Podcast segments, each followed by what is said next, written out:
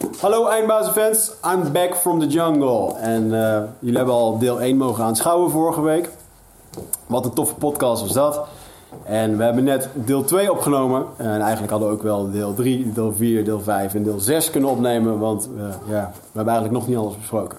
Voor nu houden we het even hierbij. En in deze podcast gaan we verder over dit boek. Dit is mijn dagboek wat ik daar heb geschreven. Waarin ik 22 lessen um, heb geschreven over comfortabel worden met jezelf, zelfacceptatie, um, ja, shamanisme, hoe je je bestaan kan dromen, hoe je comfortabel kan worden in de eenzaamheid. Dat is wel iets wat ik daar heel erg heb mogen ervaren door een tijdje in isolatie te zitten. En ja, deze lessen die zijn eigenlijk, eigenlijk een blauwdruk om hoe we weer een puur mens kunnen worden.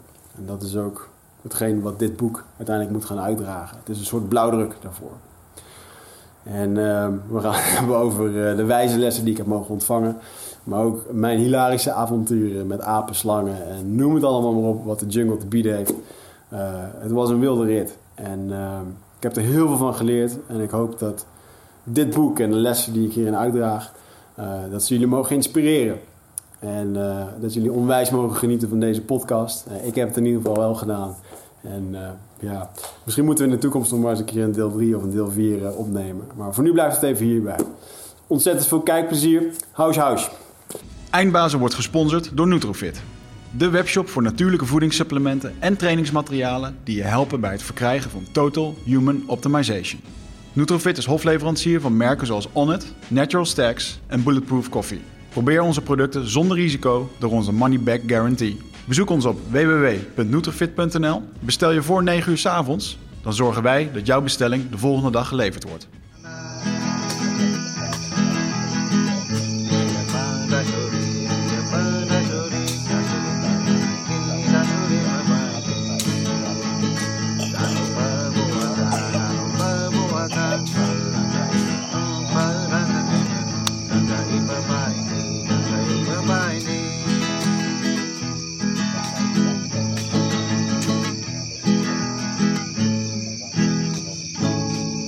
House, house, house, house.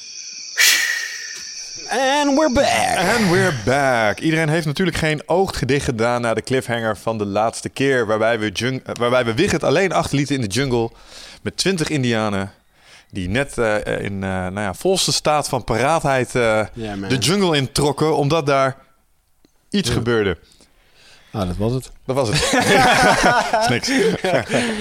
nee, um... ja, wat gebeurde? Want, want we, we um, ja. let's pick, uh, pick up where we took off. Oké, okay, dus we zitten daar bij dat kampvuur. Het is zaterdagavond, 20 van die Indianen. En ja. op een gegeven moment, uh, we hebben allemaal een eerste kop ayahuasca gedronken. En we zitten daar in de stilte, even te wachten totdat het allemaal gaat inwerken. En vervolgens horen we in één keer geschreeuw achteruit de jungle. Hmm. En in één keer stieren die Indianen op. En die beginnen allemaal messen te pakken, machetes en, en stokken. En die, die lopen in één keer naar achteren. En wat bleek nou? Er was een dame naar de wc gegaan. Uh, a.k.a. die was 100 meter de jungle ingelopen. en die had daar een uh, slang gezien. Een giftige slang. Ja. Van 2,5 meter. 2,5 meter. 2,5 meter. Ik ben 2 meter, dus nog... Uh, oh, wauw. Ja. En echt, echt als ik, ik zou mijn handen er niet omheen kunnen doen, zo'n dik beest. Echt waar? Ja. En giftig? Giftig, ja. Weet je toevallig wat voor soort het was?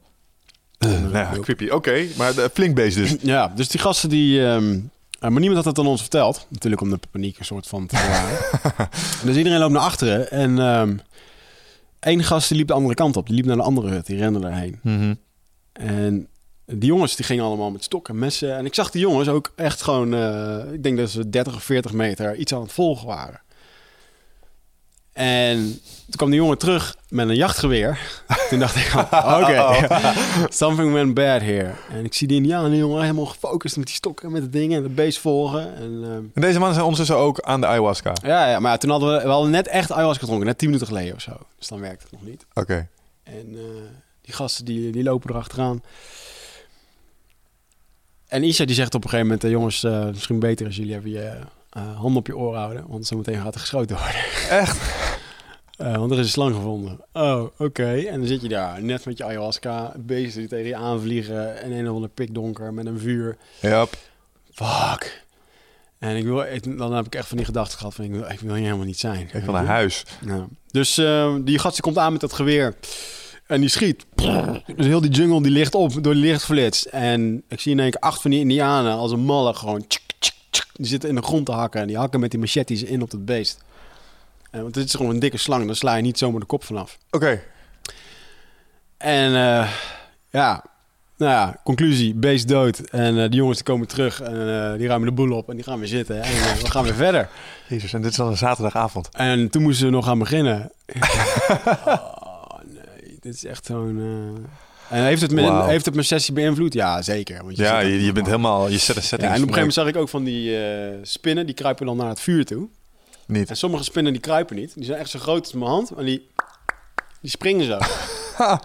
Heel irritant. En dus die, die zag je dan ook zo. En dan, weet je, ehm, op een gegeven moment loop je jezelf helemaal gek te maken daar. En dat is ook het proces. Mhm. Ehm, maar dan zitten we, ja, nog een hele heftige sessie gehad. En dat ging, eh, en dan ben je toch wel een soort van de hele tijd met die slang bezig. Om te kijken hoe en wat. Mhm.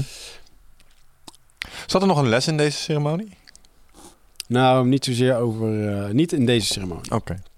Het mooie was dat de volgende dag, toen eh, zat ik er met Isha over te praten.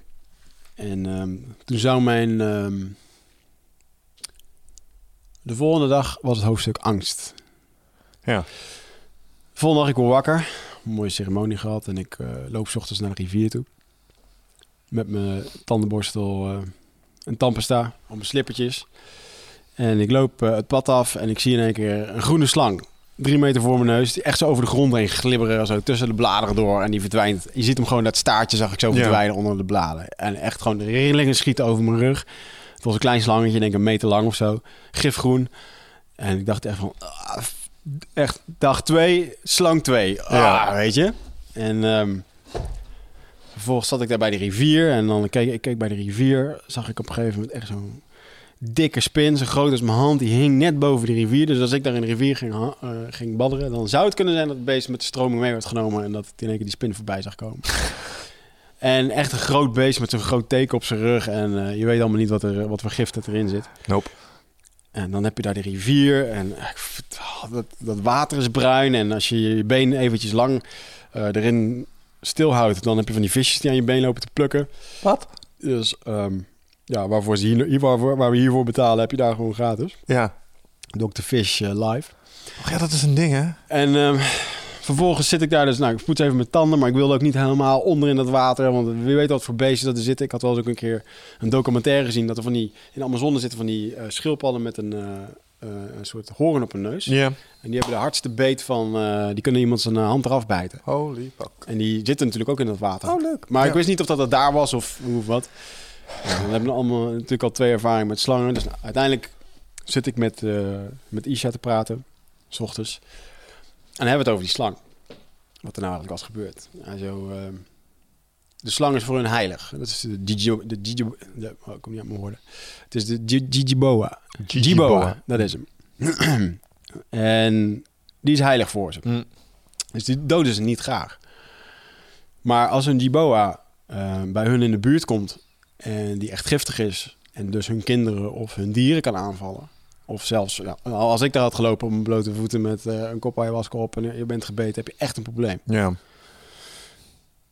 En deze slang was gewoon 2,5 meter groot. Ik heb hem de volgende dag gezien, want ze hebben hem meteen gevild en geskind. Dus die skin die lag helemaal, die huid die lag helemaal uitgerekt. ja, dat vroeg me nog af. Ze, ze gebruiken zo'n ding dan verder Ja, naar... Maar ze kunnen, deze kan je niet opeten. Want Oké. als je hem opeet, dan kan je eraan sterven. Jeetje. Dus maakte mij heel erg bewust dat er gewoon beesten zijn die zo ontzettend giftig zijn, die hier op deze aarde rondlopen, dat als, zelfs als ze dood zijn en je eet ze op, dat ze nog dodelijk zijn. Mhm. En dan ben je echt een... Een Poisonous motherfucker. Ja. dan ben je echt gewoon gemaakt om te doden. Dan heb je gewoon het gif letterlijk door je lichaam heen lopen. ja. Huh? Hm. Dus hij zat te vertellen dat... eh, hij zei, nou, het is goed dat die slang nu, eh, nu dood is. Het is alleen wel één ding, dat deze slangen, die gaan altijd in paren. Dus er is er nog één, maar die hebben we nog niet gevonden. En die is waarschijnlijk pissig nu. Ja, waarschijnlijk wel, ja. En eh, dat was ook mijn gedachte. En ik zou daar dus vanaf dat moment... eh, ging ik er alleen zitten. Want... ehm, ja, de rest ging weg, ging terug naar het dorp. En Mm. toen zat ik daar. Dus ik dacht, oh, zit ik straks in mijn eentje. Een grote slang die inderdaad pissed off is Ja. dat zijn partner net om mijn hoofd is. Ik zou op jacht gaan, weet je wel. Ja, precies.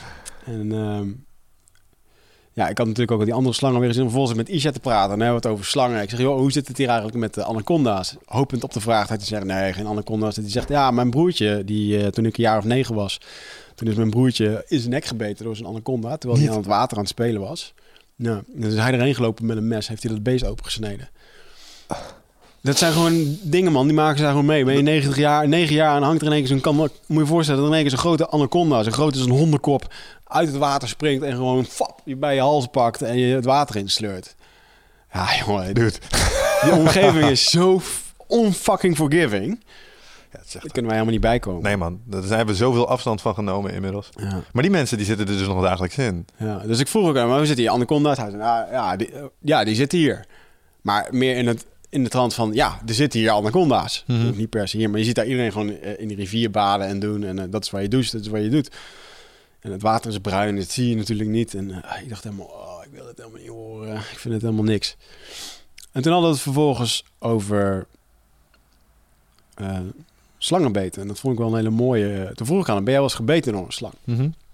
Hij zei, vijf keer.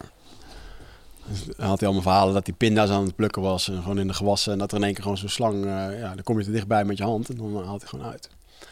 Hij zei, ik ben vijf keer gebeten door een giftige slang. Oké, Vijf keer door een giftige slang. Hoe heb je dat dan overleefd? Hij zegt, ik heb vijf keer een beet gehad. Maar ik heb vijf keer heb ik nooit ergens last van gehad. Niet naar, niet naar het ziekenhuis geweest. Geen medicijnen of geen planten, geen dingen. Nou, hoe heb je dat dan gedaan? En toen zei hij, het is de angst die ervoor zorgt dat het gift gaat werken. Oh.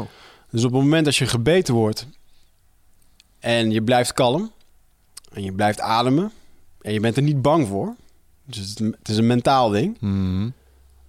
dan zorgt dat er ook voor dat dat gif gewoon kalm blijft. Dat het niet activeert. Ja, ja, ja. dus je moet zelf dus ook Oh. rustig blijven. Gewoon op je ademhaling letten, rustig blijven. Hij zegt, je moet het gif wel respecteren. Dus je kunt daar gewoon, eh, gewoon een dag rustig aan doen. Maar daarna kun je langzaam gewoon weer je ding doen. Daar zat ik over te denken. Het klinkt ergens heel erg logisch, hè? Dat op het moment als, er, als je wordt gebeten, dat de adrenaline en dingen, Ja, ja, dingen gaan pompen. exact, ja. Chemische reactie gewoon niet aanzet of zo. Ja. Ja. Dus als je echt gewoon, eh, pff, ah, en gewoon dat van je af kan zetten, dan is dat heel bijzonder. Ja. En hij vertelde dus dat hij dat ook aan een, eh, een klein jochie in de stam eh, die vorig jaar werd gebeten. Dat hij dat ook gewoon zei. De kindje helemaal bang, ah, ik ben gebeten. Dat gewoon zei, niet bang zijn. En dat is bij hun ook echt een ding. Dat op een gegeven moment zat er iemand eh, eh, te huilen. Een andere, daar hebben we het straks nog even over. Een jongen die, eh, die er kwam uit het westen. Die zat op een gegeven moment te huilen. En dat hij ook zo zei, "Joh, je moet ophouden met huilen, want je laat de dood binnen. Hm. Voor hun is het zo dat mannen mogen niet huilen. Ja. Nou is er een verschil tussen huilen als je iemand bent verloren Ja. wat erg is en waardoor je gewoon hè, met ayahuasca moet je ook huilen. Maar er is ook een verschil in huilen in slachtofferschap, Ja. waarbij je jezelf zielig vindt. Niet en- miepen. Ja, Ja. Dus voor hen is het eh man the fuck up en eh, niet huilen. I like that. Ja. Ja. Dus dat ehm, vertelde hij over die slangen. Ja, goed, in ieder geval, eh, ik zat daar niet heel erg eh, happy. Nee. En, hij vertelde daar trouwens ook een mooi verhaal bij over hoe dat hij eh shamaan is geweest, geworden. Oké. Zijn, ehm, Dat is niet iets als stamhoofd, zeg maar. Dat is niet iets waar je per definitie Nee. in, in zit. Nee, zijn vader was dan wel shamaan, maar hij heeft eigenlijk altijd gewoon zijn, ja, zijn ding gedaan. Hij heeft iemand, die, eh, iemand van de stam die was eh, doodverklaard. Of iedereen zat al te huilen dat diegene dood was. Was volgens mij iets met eh, verdronken of zo, of ik Mm. weet het even niet. Hij was toen een jaar of eh, 29. En toen heeft hij gezegd van stoppen met huilen. We gaan hem proberen te helen. en We gaan positief zijn met z'n allen. Dus iedereen eromheen. En hij heeft toen zijn ding gedaan. Volgens mij heeft hij zijn eigen broertje weer tot leven ge- gewekt. En daardoor is hij eh shamaan geworden. Hm. Gewoon zijn eigen broer. En zijn vader heeft exact hetzelfde gehad. Heeft ook iemand van de stam weer tot, tot leven. ehm, Ja, ja. nou, wat het dan ook is. Als iemand dan misschien op de grens zit van echt doodgaan of niet. Of, Ja, ja. Ik snap het. Maar gewoon, eh, ja, bizar hoe dat hij dat dan vertelde. Dat hij er gewoon langs ging zitten, over de borst heen wrijven. ding- de manier zoals zij helen. En eh, dat was zijn manier hoe dat hij shamaan is geworden. Maar goed. Dus hij vertelde dat en eh, ja, lekker verhaal dacht ik. Ik zit hier vol met enge beesten, ik zit hier straks in mijn eentje. En ik wist dat die avond ging mijn hoofdstuk over angst. Mhm. Dus de hele dag, jongen, zat ik daar over na te denken over die slangen, over die beesten. En dat ik vanavond die sessie had. Dus ik ging er helemaal zenuwachtig in. Hm. En ik had daar mijn eigen beker waar ik ayahuasca in dronk was zo'n stalen beker. Ik heb hem nog steeds met eh, allemaal eh, beestjes erop. Ja. Een soort forest, floresta be- beker. Die had ik eigenlijk meegenomen om lekker mijn theetje te drinken. Ik had de zakjes thee meegenomen van, eh, van die yogi thee, vind ik relaxed, Mhm. weet je wel. Om daar af en toe thee te drinken. Maar uiteindelijk is dat gewoon mijn ayahuasca beker geworden. En echt, jongen, als ik die beker al aan mijn lippen zette, dan moest ik al overgeven af en toe, jongen. Dat was zo, on- zo ontzettend vies. Wat keek ik op tegen dat moment om iedere keer weer zo'n slok ayahuasca weg te Ja. drinken. En ehm, op een gegeven moment had ik dan ook wel een beetje door over wat ik moest doen. Dan dronk ik twee grote slokken, dan ging ik drinken en dan ging ik vaak nog een keertje uit mijn hangmat. Wat altijd een heel proces was, want oh, dan zat ik tijd te rekken en ik had geen zin. Ik wist op het moment als ik één stap buiten die hangmat doe, er weer allemaal beesten en dingen. Doe ik die zaklamp weer aan om die ayahuasca te vullen. Weer allemaal, en dan gelijk van die grote motten en dingen, want die komen op het licht af. Ja. Ik heb daar echt soms anderhalf uur liggen uitstellen om uit mijn hangmat te gaan. Want als er iets, de heilige ruimte, binnen de heilige ruimte was, dan was het mijn hangmat. Ja. Dat was waar ik veilig was Ja. en waar niks gebeurde. En eh, ja, Your happy place. Ja, maar happy, eh, was ik happy camper daar. En ehm, ik ayahuasca gaan drinken, dus ik lig daar te wachten totdat het zou komen. En, angst zou komen. Dus ik heb er echt drie uur lang gelegen en op een gegeven moment vroeg ik echt gewoon nog net niet hardop van nou, kom, laat het maar alsjeblieft zien. Wat is dan die angst? En toen hoorde ik in één keer de, de stem van de plant in één keer. Nou, je wilde angst? Dit is het. Wat bedoel je? Dit wat je de hele dag hebt, eh, hebt gevoeld? Denk je dat je die slang voor niks hebt gezien? Ja. En denk je dat je die, eh, die andere slang, dat je dat meemaakte voor niets? En die spinnen. En je hebt je de hele dag oplopen vreten over wat er misschien zou kunnen gaan gebeuren. Bang geweest, in spanning gezeten, veel energie gekost. En nu lig je hier en nu gaat er gewoon niks gebeuren. Dat is angst. Assholes. Toen dacht ik echt, toen zakte ik over, achterover in mijn hangmat. Toen dacht ik echt van, ja, dit is echt weer zo'n typische eh ayahuasca les. Ja. eh, motherfuckers. ja, dat was mooi. En eh, ja, dat waren wijze lessen, man. Eh, ja, en zo heb ik er dus 22 gehad. Ja. Ik weet niet of ik ze alle 22 zo één voor één doorga. Want ik denk dat dat een... ja, dan wordt het wel een, een heel... eh, Dan worden het vier eh podcasts. Ja. Dat is misschien een beetje overkill. Echt een heel erg lang verhaal. Maar ehm, uiteindelijk... Dus ik zal eens even kijken of ik wat mooie hoofdstukken nog kan eh, beschrijven. Eh, ja, dit is ook een mooie. Ik had toen op een gegeven moment een, eh, een hoofdstuk en het ging over helder zien. En helder zien, dan zou je denken in de zin van de paranormale manier. Hè? Dat, eh, maar dit ging eventjes over ehm, helder kunnen kijken naar bepaalde situaties. Mm. Wist ik toen ook nog niet. Ik wist alleen dat het over helder zien ging. Het was middags. Ik weet nog dat ik ehm, eh, met Anja was. En dat ik tegen Anja zei van... Joh, doe jij ook ayahuasca? En, nou, zei, ik ga het nou niet doen. Maar ik zei, nou, ik ga in ieder geval nu in mijn hangmat. Het was in de middag. En dat, ehm, ik dronk het. En op een gegeven moment...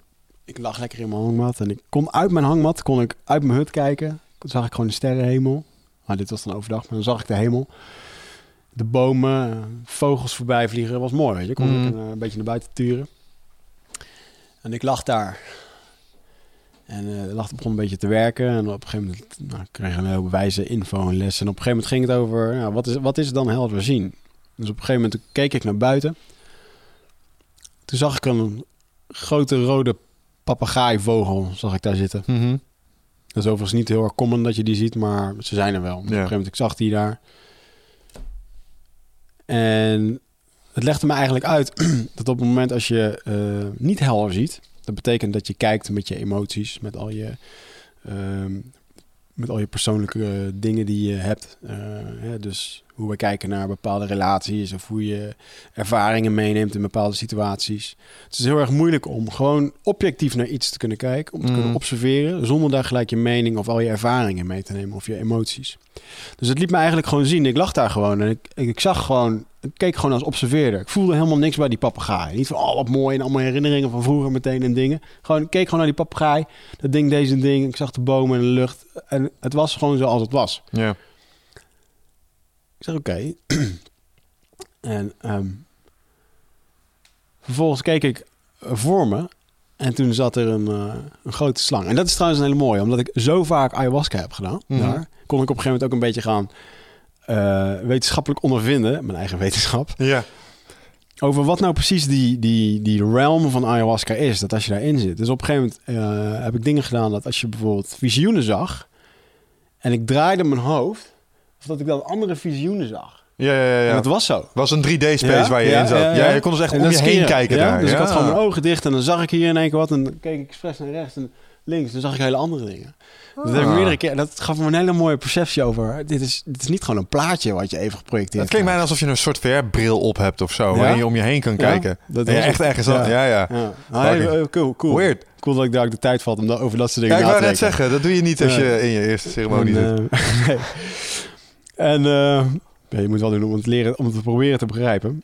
En ik keek voor me en ik zag een hele grote slang zitten. Een grote wurgslang. Ehm, die zat gewoon voor me. Die zat gewoon zo opgerold en die zat zo naar me te kijken. En eh, heel vaag, dit ging dan in het Engels. Soms komt het in het Engels. of Ja, ja, ja. Nederlands. Toen eh, zei ik ook, van, ja, nu snap ik snap wel dat dit gewoon helder zien is. Kan je het me leren? En toen zei de plant van, eh, in het Engels van... I cannot teach you. You have to die. En dat was het moment dat die slang gewoon voluit aanhaalde en gewoon...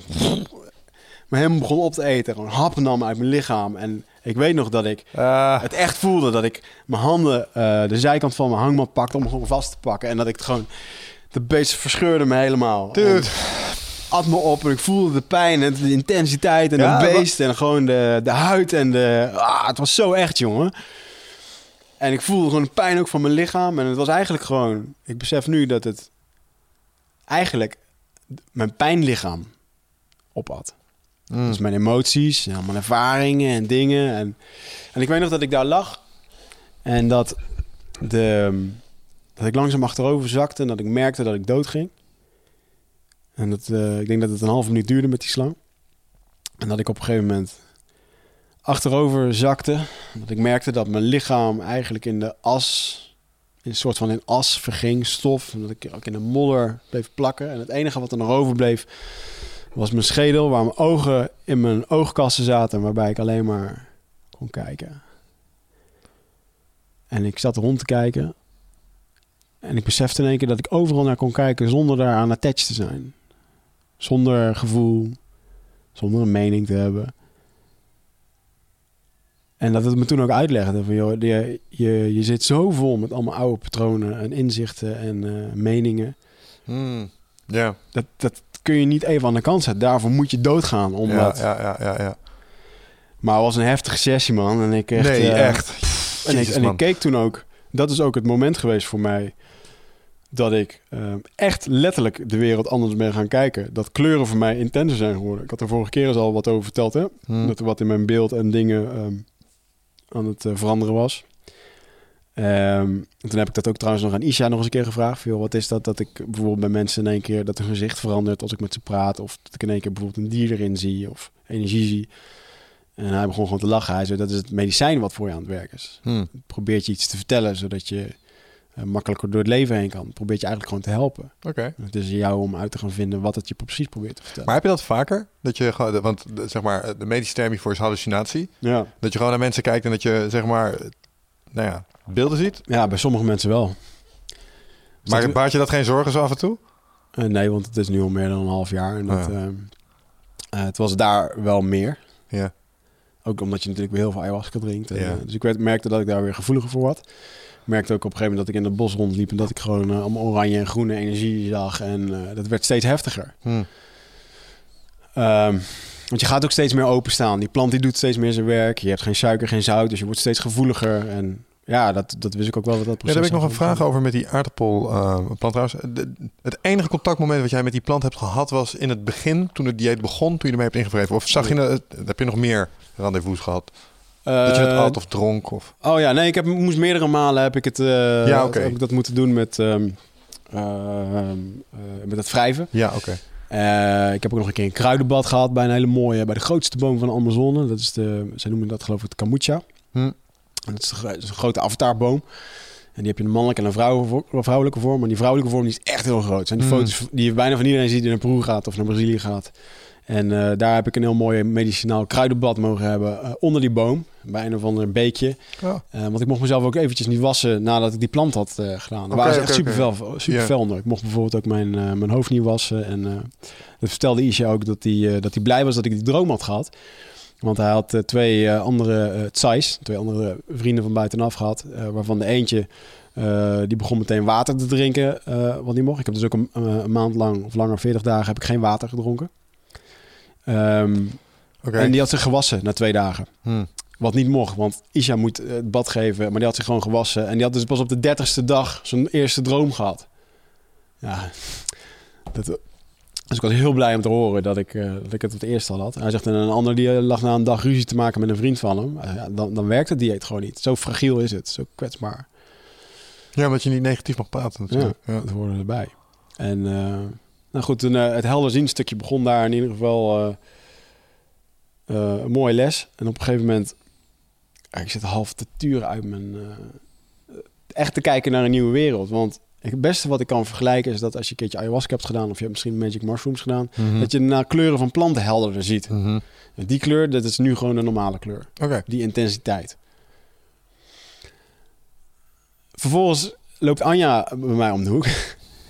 En dan met dat accentje. Wiki, Wiki. Ze Wiki. Wiki, are you okay? Are you okay? en dan, ja, wat ga je dan uitleggen? Ja, eh, I just fucking died. Better, ja.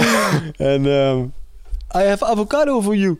Dan stond ze daar met een avocado. En eh, ik was nog steeds half gaar. Ik denk, nou weet je, ik moet even uit die hangmat. Dus ik sta op een gegeven moment uit die hangmat. En ik had een eh, soort besteksetje wat aan een sleutelhanger zat. Dus er zit een sleutelhanger, er zit dan en je mes en je vork en je drie dingen zitten eraan. ja. Als je gewoon normaal kunt functioneren, eh, dan zou je die dingen even uit elkaar halen. Maar zij bracht die avocado en ik had er wel heel erg veel zin in. En ik zit dus vervolgens dat ding te snijden. Ik sta in mijn onderbroek in die jungle. Al die beesten die zitten aan het fluiten en doen. En ik zie daar in een brand new world zit ik daar rond te kijken. Vol verwondering met alles. En ik zit daar mijn avocado, probeer ik netjes te snijden. En ik kreeg mezelf gewoon niet georganiseerd. En Anja die bleef maar kletsen met het accent. Dus ik op een gegeven moment... En ik zat in één keer te bedenken... Ik voel me hier gewoon echt een aap in die jungle. Want ik sta hier in mijn onderbroek. eh, je loopt hier te kotsen, te schijten, te pissen, te eten. En eh, het gebeurt hier allemaal op die ene plek. En ik voel me echt... Ik voel me helemaal één worden met die jungle. daar. Ja. En dan Anja die op de zijlijn lag te kletsen en gewoon maar niet ophield. Dat ik op een gegeven moment echt gewoon... Yo, ik was emotioneel, ik moest huilen, ik moest lachen. Ik heb zit, echt, moest echt tranen eh, van het lachen, maar ook van het huilen, Ah. van de emotie. En ik heb echt gewoon gesmeekt of Anja alsjeblieft gewoon de mond dicht wil houden met het accent van... En eh, what, what, what do you mean? Why do I have to uh, shut up? en dan gingen we door. En ik heb, dat is ook de foto die uiteindelijk eh, Ja. die zij gemaakt had. Mij. Mooie foto is dat trouwens. Eh, dat is die- echt een goede foto. Die jullie op Facebook hebben gezien, waarbij ik echt schaterend in de lucht sta. En je ziet in mijn hand dat ik met die avocado bezig ben en met dat mes. En op een gegeven moment, ik, ik zat naar dat mes te kijken en naar die dingen. En ik denk, ah, ik kan het helemaal niet. Dus ik ben gewoon die avocado op een gegeven moment gewoon gaan eten. Met schil en al. Eh, en met, met mijn tanden, met mijn tong, die avocado eruit aan het schrapen. En ondertussen die schil eruit aan het gooien. Dus ik was daar echt een aap met mijn handen helemaal onder de avocado. En mijn bek vol met avocado. ik had er nog best wel een baard, of een beetje. En dat bleef er allemaal in plakken. Dus ik zat er echt als een savage in die jungle. Mhm. Op mijn eerste nieuwe dag mijn eerste avocado te eten. Ja. En eh, dat was wel de dag waar Wigert eh, ja, letterlijk even gestorven was. ja, man. Fucking heftig. En dat, dat voelde... ehm, ik heb wel eens eerder van dat soort situaties gehad eh, met ayahuasca, maar niet zodanig heftig.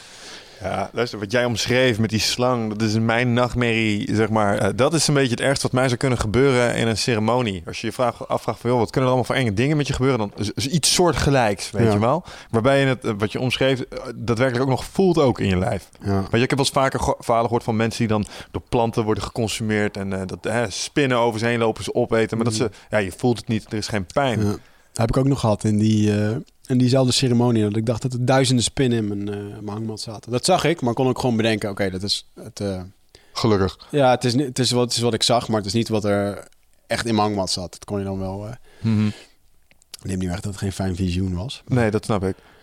Ja, en, ehm, maar eigenlijk wat nou de les was van heel die... van de planten toen ik later ging schrijven. Want vaak maakte ik dat soort dingen mee. En als ik dan een paar uur later ging schrijven... dan kreeg ik in één keer de, de lessen eromheen. Mhm. Ehm, is ook gewoon vaak dat we eh, moeten sterven op een bepaalde manier om weer tot een nieuw inzicht te kunnen komen. En dat sterven, dat kan zijn dat je het eh, uitmaakt met je nieuwe vriendin, waardoor je denkt van fuck, uitmaakt met je nieuwe vriendin, uitmaakt met je oude vriendin. Mm. Ehm, waardoor je in één keer tot inzicht komt of tot rust, waarbij je die nieuwe baan neemt, waarbij je eh, Ja. op reis gaat. Dingen moeten worden afgesloten Ja. om nieuwe stappen te kunnen maken. Ja, wanneer je van jongen naar man gaat, of wanneer je allemaal van dat soort... eh, en dat soort situaties ga je meerdere keren tegenkomen in je Ja, leven. Het is als het ware een slang die zijn oude huid afschubt. En daarmee een hele hoop achterlaat. Ja, en dat is, dat is af en toe een bijzonder pijnlijk proces. eh, ja. Ja. Voor mij was dat ook een, ehm, ja, een bijzonder proces om een één keer te beseffen dat ik toch heel erg veel keek met meningen, met oordeel en eh, heel veel, ja, ehm, dat je dat gewoon doet. Ja. Eigenlijk heel erg vermoeiend. Dus nou goed, de, die sessie ging door en op een gegeven moment, of die sessie ging door, de leven ging daar gewoon door natuurlijk. Dus op een gegeven moment, ehm, de volgende dag lag ik in mijn hangmat en werd er op een gegeven moment aangekondigd dat er, eh, dat er nog twee toeristen waren. Drie kwamen er. Hm. Een, eh, een Braziliaan. Ook naar de Sacred Space. Ja. Ja, die waren dan nog... Nou, dat was mooi. Het was een Braziliaan en een Hongaar. Die Braziliaan die was al een keer geweest, dus die Mm. kwam daar. En ehm, die Hongaar die was gewoon met een... ehm, een mooi verhaal dit. Die wist van ayahuasca en zo allemaal. Had het Mhm. nog nooit gedaan. Maar die heeft... Die, eh, Nika Rumu, dus die shaman waar ik het in het allereerste stukje over had... waarvan Mhm, ik die mhm. visioen had gehad... die heeft hij ooit een keertje eh, zien zingen... eh, bij een of ander ehm eh, shamanistisch eh, concert of wat dan ook, of tentoonstelling. Hij vond het zo ontzettend mooi dat hij wist van oké, dit is Honey Queen, daar wil ik erheen. Die man heeft alleen met een, pas, een fotootje uitgeknipt van het hoofd van die Nika Rumu. En die is gewoon naar fucking Jordao gevlogen. En heeft daar gewoon rondgevraagd van... joh, kennen jullie deze man? Hoe kon ik daar komen? En dit en dat. Ja, Wauw. ja uh, balls deep. Echt goed hoor. Ja. Dat, dan heb je geen angst als je dat zo doet. Eh, maar goed, die kwam dus uiteindelijk in een ander dorp uit. Want die uh, Nico Roemer was er niet of wat dan ook. Die kwam Mm. maar net bij ons. En ehm, ik hoorde in één keer een Nederlandse stem. En ik denk, ik ken die stem ergens van. Ik denk, what the fuck? Dus ik stap uit. En ik zie daar een gozer. Hm. eh, genaamd Evert. En Evert die kende ik van dezelfde ayahuasca-ceremonie die ik in januari had gehad. Mhm. En ik denk, hè, wat doet hij nou weer? Ik had het helemaal niet verwacht, weet je wel. Small world. Small world, ja. En eh, ja, ik loop naar hem toe en ik zeg, joh, wat doe jij hier? Hij zegt, ja, ik, zeg, kom hier gewoon wonen. Ik zeg, kom hier gewoon wonen, wat bedoel je? Maar hij zegt, ja, ik weet niet of ik ooit nog terug ga naar Nederland. Oké, en ik voelde wel dat er een bepaalde lading achter zat. Mhm. En eh, dus ik een beetje vertellen, joh, ik zeg, ik doe hier mijn dieet zes weken. En nou, oké. ehm. en ja, ik ken Evert van die ceremonie in januari, waarbij eh Evert is een jongen van 26, die vanaf zijn 18 al visioenen eh, ontvangt, waar hij Mm. niet heel erg goed mee weet wat hij daarmee moet of wat er nou precies verteld wordt. Eh, maar hij heeft ook wel een verleden. En hij is verkracht op zijn achtste door een jongen van 13. En dat is echt een heel ziek verhaal. En ehm, dat heeft hij, heeft hij eigenlijk helemaal weggeduwd. En eh, daar is hij weer een keertje achter gekomen tijdens een, eh, een, eh, een andere sessie, ceremonie. Hmm. Ik weet niet of met ayahuasca of met psychedelische, met mushrooms. Toen heeft hij dat weer helemaal herleefd. En, Mag je, mag je heel even onderbreken? Mhm. Even een klein zijsprongetje. Ik, kunnen wij dit gewoon delen over Evert? ja, Ja, dat is oké? Ja. Ja, ik, ik merk dat ik me er ongemakkelijk bij voel. Nee, want ik weet niet of je dat... nee, oké, cool. Ja, ja. oké, check, go. En, want het, het, draagt ook heel veel bij aan zijn reis Oké. daarin. Go ahead. En ehm, toen was Evert al... eh, hij heeft het ook goed verwerkt overigens. Hij, Mm. kan, daar, eh, eh, ja, hij, kan, daar heel, hij kan heel luchtig over doen. Ja. Vond ik heel bijzonder hoe dat hij dat doet. Maar het verhaal is intens. Ja, zeker. Maar ik, wil- ik vertel het bewust omdat er een... ik- ik ga even vertellen hoe dit nu ging. Dus vervolgens sta ik daar met Evert. En eigenlijk was het eh, even leuk dat we elkaar zagen. En in één keer zie ik de boel soort van omslaan. En hij gaat helemaal door het lint. Over het feit dat, eh, dat, hij, dat hij naar een pure plek wil. Hij vond dat hij in Nederland, daar waren de boel aan het verkloten. Maar hij Mhm. zag ook dat de indianen het hier aan het verkloten waren. Dat er plastic in de grond zat. En hij trapte tegen bomen aan. En eh, hij werd echt gewoon... eh, ja, hij ging echt even door het lint. Mhm. Waardoor ik in één keer heel erg bij mezelf kon kijken. Want ik had natuurlijk net die sessie gehad over helder zien. Waarbij ik gewoon naar een jongen zat te kijken, waarbij ik de, ja, waar een heel proces afspeelde, maar wat bij mij helemaal niks deed. Dus ik kon er gewoon naar kijken en observeren. Ah, ja. En normaal was dit de situatie geweest waar ik naar hem toe was gegaan. Oh nee, het komt allemaal goed. En eh, hij zat te huilen op een boom en te schreeuwen. En echt, echt te huilen. Echt gewoon verdriet, woede, boosheid, alles zat erin. En het was zo intens. Maar ik keek er gewoon naar. Ik kon het gewoon observeren en ik liet het gewoon gaan. ja. Hoe reageerden de, de lokalen? Hetzelfde Oh, als Oké, ja, ja, ja, ja. En viel mij ook op toen. Ja. En, ehm, Ja, als dit in mijn voorstraat zou gebeuren, zou ik er ook iets van Ja. vinden, snap je? en eh, dus ik loop terug naar de, naar de hut, eh, drie meter verder. En ik eh, kijk naar Isha. kijk, ja, ja, eh, hm.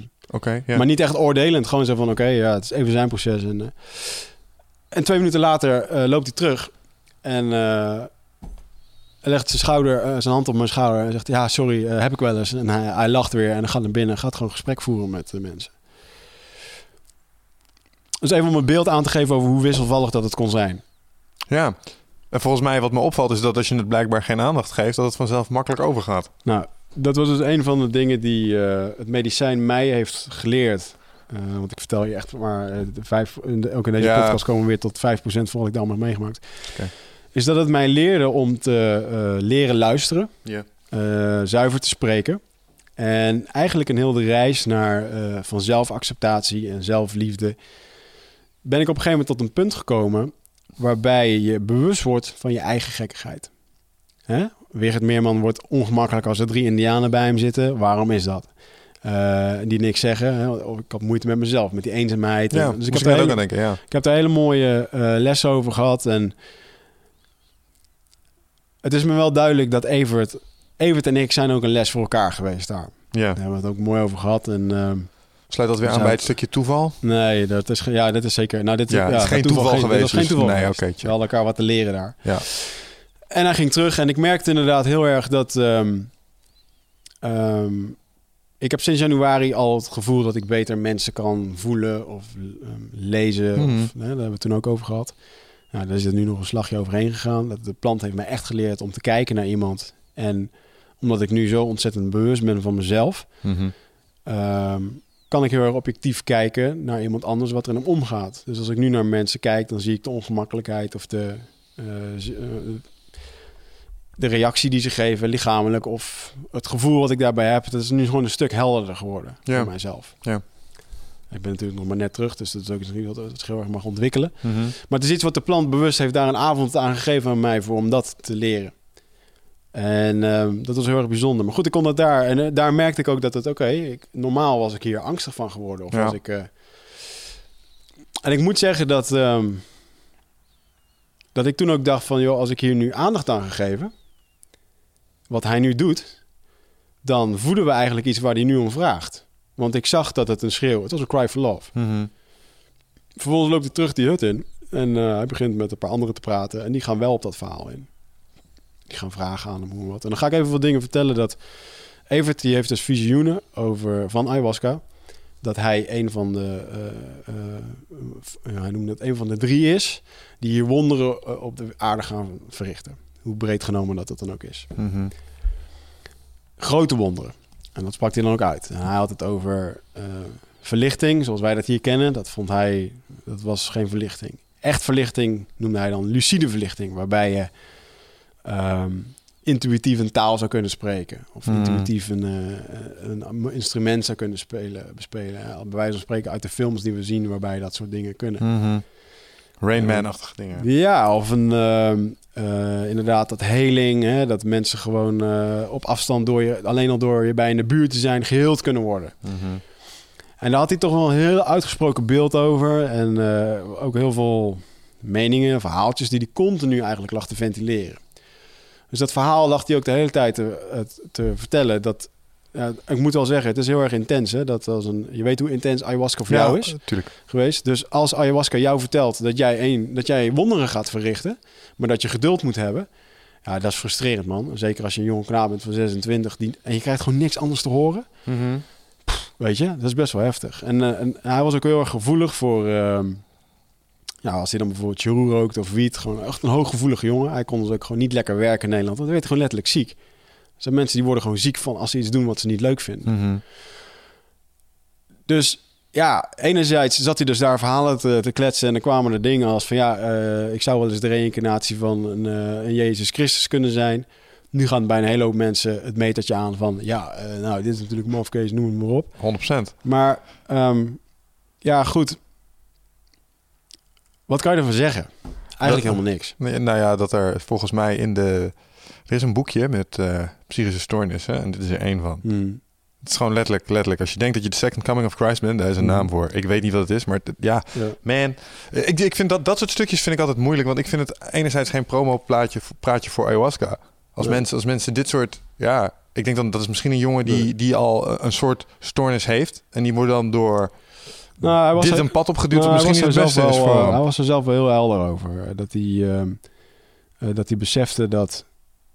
ehm, hij zei ook zelf van... Hij zegt, als dit allemaal waar is, wat ik, wat ik voel en wat ik heb gezien... Mhm. Hij zegt, ik hoop het zo erg. Hij zegt, maar het zou ook één grote psychose kunnen zijn voor mezelf. Ja, dat is echt. En dat- en als dat- je dat over ja. jezelf kan zeggen, ja, dat is heel bijzonder. Hij was 26 en ik vond hem heel erg... Hmm. had, Dus dat eh, heeft hij best wel in de gaten. Sommige dingen kon hij heel goed zeggen en zo. En eh, hij merkte dus ook dat hij... eh, ja, hij zat die verhalen dus ook iedere keer gewoon te vertellen. En op een gegeven moment eh, had ik die verhalen ook wel gehoord. Ja. En ehm, toen kwamen we bij het volgende stuk... waarbij ehm, ik met positiviteit omringd moest worden. Hè, ik, en, en Ja, jij ik- mocht geen negatief woord spreken minder- Ik mocht natuurlijk. ook eigenlijk niet praten tijdens mijn dieet. Dus eh, niet praten betekent overigens dat ik wel tijdens het eten gewoon even eh, hallo en koetjes en de kalfjes. Maar tegen Anja kon ik even mijn verhalen vertellen, zodat zij dat met, eh, met Isha kon bespreken. Mm. Maar verder sprak ik eigenlijk niet zoveel. Niet over je visioenen en wat je had gezien. Nee, dus maar dat- lekker weertje, dat mocht wel. Nee, ja, goed, lekker weertje, alles goed. Ja, prima, Ja. dat was het. En, eh, maar niet over mijn visioenen inderdaad. Mijn visioenen en mijn dingen mocht ik alleen tegen Isha vertellen. Oké. Maar goed, eh, dan zit je dus in één keer met iemand die eh, emotioneel best wel eh, heftig aanwezig was. Ja. En wat ik op een gegeven moment merkte, was dat ik toen deed de volgende dag ayahuasca en ik ergerde me eraan. Dan vroeg me, vroeg ik me ook af, van, joh, waarom erger ik me nou? En toen kreeg ik in één keer de spiegel. Hij spiegelt jou met iets van jouw broer. Dat moment dat hij voor mijn ogen zo door het lint heen ging, Ja. dat triggerde bij mij iets dat ehm, later eh, dat ik weer in de angst kwam. Want ik ken dat gevoel. Ik ken dat gevoel dat, dat er ieder moment iets kan gebeuren. Ja, dat het lachen ja, of huilen ja, kan zijn. Maar het gaat intens worden. En dat is een gevoel wat ik... ehm, ja, dat heb ik jaren niet meer gevoeld. ja. Maar wel weggestopt schijnbaar. Dus dat kwam daar in één keer heel erg naar boven. En dat ik ook echt toen besefte van... ah, ik moet hier echt mee leren omgaan, weet je. Met, dit, eh, met die heftigheid. En, eh, en het was wel mooi, want ik, ik merkte dat ik zat in de, de eerste week van mijn dieet... merkte ik dat ik heel erg aan detoxen was. Dat ik ook eh, voelde me niet zo lekker, was moe, ik kreeg hoofdpijn. En eh, de tweede week merkte ik eigenlijk dat de plant, dat dieet... dat me eigenlijk helemaal aan het inkapselen was. Dus alsof ik een soort rups was die iets, een, een energetische deken over zich heen had... waarbij ik heel erg in mezelf zat. Hm. Dus ik, ik hoefde ook helemaal geen contact met anderen en dingen. En, ehm, eh, en Evert kwam natuurlijk vers uit deze wereld. Ja, ja, ja. Die eh, vond het heerlijk om zijn verhalen te ventileren en eh, te praten en bevestiging te vragen. Of iedere keer dat verhaal te vertellen over zijn dingen. En Tegen wie En- vertelde die dit dan? Want eh, ik bedoel, jij hebt constant een, een gids nodig om het over te dragen. Met wie Nou, was hij aan de spa- klets hierover? hij is- nou ja, bijvoorbeeld met die, met die, eh, die Hongaar die was er. Oh, oké. ja. Braziliaan of tegen Anja. Ja, of- ja, maar ik ja. merkte gewoon heel erg dat, dat zij daar in dat gesprek meegingen, dat hij dan helemaal losging. Dat Ja, was tuurlijk. gewoon de druk op de knop waarbij hij dat ging doen. En wat ik ontzettend mooi vond, was dat op een gegeven moment, ehm, toen legde hij hetzelfde verhaal uit aan Isha. Hij kon, hij kon redelijk Portugees. En ehm, ja, dat Isha die zei op een gegeven moment ook wel gewoon van, eh, joh, eh, eh, want hij was toen weer aan het huilen, dan een huilbui. En dat ik gewoon van, waarom, waarom ben je nou aan het huilen? Wat is er nou de hele tijd? En hij had heel erg het gevoel dat hij een soort martelaar is. Dat hij moet leiden, dat hij het lijden van de wereld moet, op zich moet nemen. Hm. Om de wereld te helen. En dat, heeft, dat, dat verhaal had hij zo sterk in zijn hoofd. Waardoor de plant en de ayahuasca, het medicijn, mij juist weer leerde. Dat gaat dan weer over eh, alles wat je zegt is waar. Dat op het moment dat jij zegt van joh, ik moet lijden voor heel de wereld. En dan is dat wat je krijgt. Ja, ja, precies. Ja. Ja. En Isha die zei toen ook tegen hem: van, joh, al die grote namen waar jij het over hebt, van grote mythologische, of het nou Jezus Christus is of, eh, of Indiaanse types, die hadden vrij rustige levens. Jezus was gewoon een timmerman. Hmm. En eh, weet je, de, die hadden helemaal niet van dat soort heftige levens dat ze moesten lijden of wat dan ook. Een boeddha die werd verlicht onder een boom zat. Weet je, en dus toen zei je op een gegeven moment ook wel dat hij goed moest beseffen en dat hij daar maar over moet nadenken. Dat op het moment dat als ik dood ben, dan is er niks anders meer dan een verhaal. Onze wereld bestaat uit verhalen. Mhm. Dus als je straks dood bent, dan is er niks anders meer dan het verhaal over jou of over mij. En wat gaat jouw verhaal worden? En dat waren echt van dat soort... Dat waren van die one-liners die hij dan er, eh, zo eruit gooide. En dat, dat zette Evert ook aan het denken. Mhm. Want hij zat daar heel erg in zijn slachtofferschap. En eh, dat hij... Ja, hij vond het kut en... Ik zag ook wel dat hij er moeite mee had. Want het is ook... ah, ik zou er niet mee willen ruilen, weet je. Met, het, eh, met de complexiteit waar hij mee, waar hij mee te, te, te doen had. En op een gegeven moment... ehm, ja, begon hij zat toch wel tijd te praten en te doen. En ik heb er ook vaak aan hem gevraagd van... "Joh, luister, ik, ik wil gewoon niet praten over die negatieve dingen... over derde wereldoorlogen die komen en bullshit. En, Serieus, had hij het over dat soort ja, dingen? ja, ja. Ja, maar dan heeft zo'n jongen gewoon professionele hulp nodig, man. Ja, die heeft hij ook wel gehad in Nederland, maar die heeft hij niet, eh, niet kunnen helpen. Maar goed, zonder Ja, eventjes Ja, allemaal oké, afzwellen, ja, ik want zeggen, ik snap ja. dat iedereen, we kunnen iedereen nu in een hokje plaatsen. Wat ik wel heel erg mooi vond, en wat ik heel erg bijzonder vond, was dat Isha, ehm, waar, waar een hele hoop mensen nu dit oordeel hebben, Mhm. en waar eh Evert zei van, joh, ik, eh, ik ga wonderen verrichten, ik weet alleen nog niet hoe, Mhm. is dat Isha op een gegeven moment gewoon zei, joh, Evert, ik geloof je. Ik denk ook dat je het kan. En ik ga je erbij helpen. Mhm. Maar jij moet het doen. Dat is een hele goede aanpak.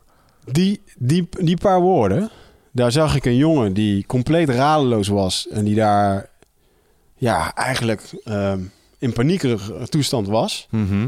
Zag ik in één keer opstaan in zichzelf. Door eigenlijk ge- geleid door iemand waar hij tegenop kijkt. Mhm. die die om hulp vroeg en die hem, die hem ook nog eens een keertje bevestigt van... hé, hey, ik geloof je, ik ga je helpen, maar jij moet het doen. En in één keer werd Evert, die overal werd afgeschilderd als... ja, je bent niet goed wijs of je hebt psychose Mhm. of wat dan ook... werd in één keer compleet in zijn kracht gezet. Werd in één keer een jongen waarvan je... eh, die veel meer eh, rust kreeg in zichzelf. Mhm. En hetgene waar hij mee bezig was. is voor mij een onwijze les geweest om niet te oordelen. Ja, ik snap het wel. Ik zit, ik zit eraan te denken, misschien kan dat er ook wel precies voor zorgen dat zo'n jongen dan op een, op een, op een pad komt, waardoor hij mm, inderdaad minder spastisch hoeft te doen en eh, zichzelf kan hervinden en ook weer we- zichzelf beter kan helpen, waardoor hij weer in stabiele vaarwater komt. Dus ik denk dat, dat je daar eigenlijk wel gelijk hebt. Want ik, wat je zegt klopt, ik merk dat ook. Dan denk je, come on man. Ja. Weet je, dat kan je niet vinden van jezelf. En Ja. Isha, wat bezielt je om zo'n jongen te enabelen? Maar misschien is dat wel precies een duwtje wat hij nodig heeft om weer in rustige vaarwater Maar te kijk eens wat wij hier doen in de, in de ziektezorg. Hm. Oh, je bent hier, oh, je bent ziek, je bent patiënt.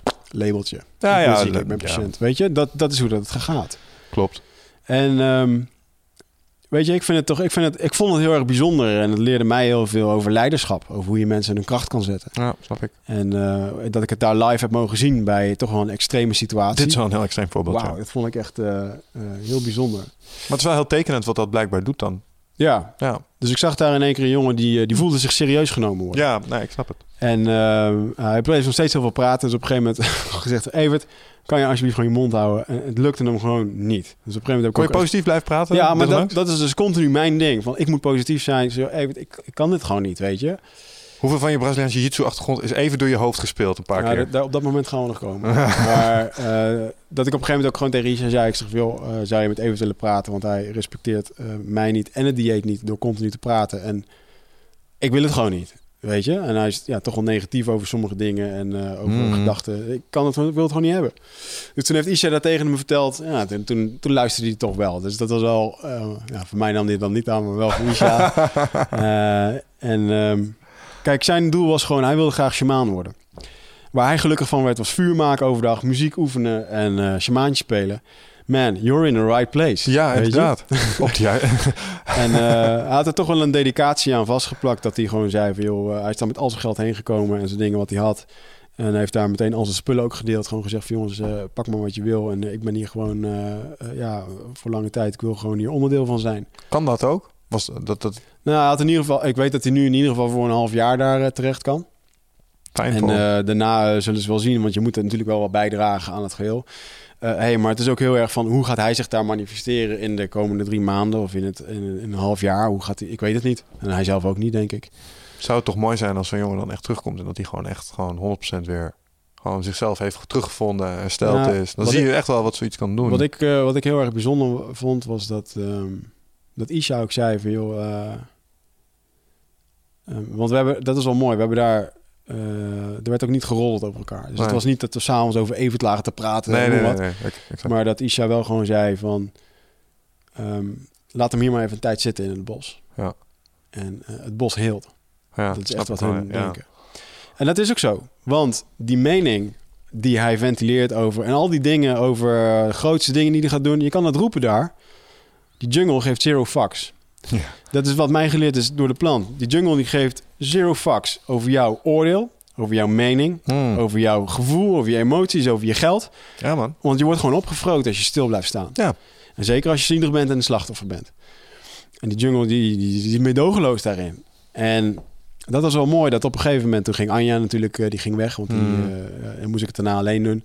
Eh, die Hongaar die ging weg, die, en die Braziliaan ging weg. En op een gegeven moment zaten we daar gewoon nog... Ja, met z'n tweeën. Ik mocht niet praten. En ehm, hij zat in een, ander, in een ander hutje.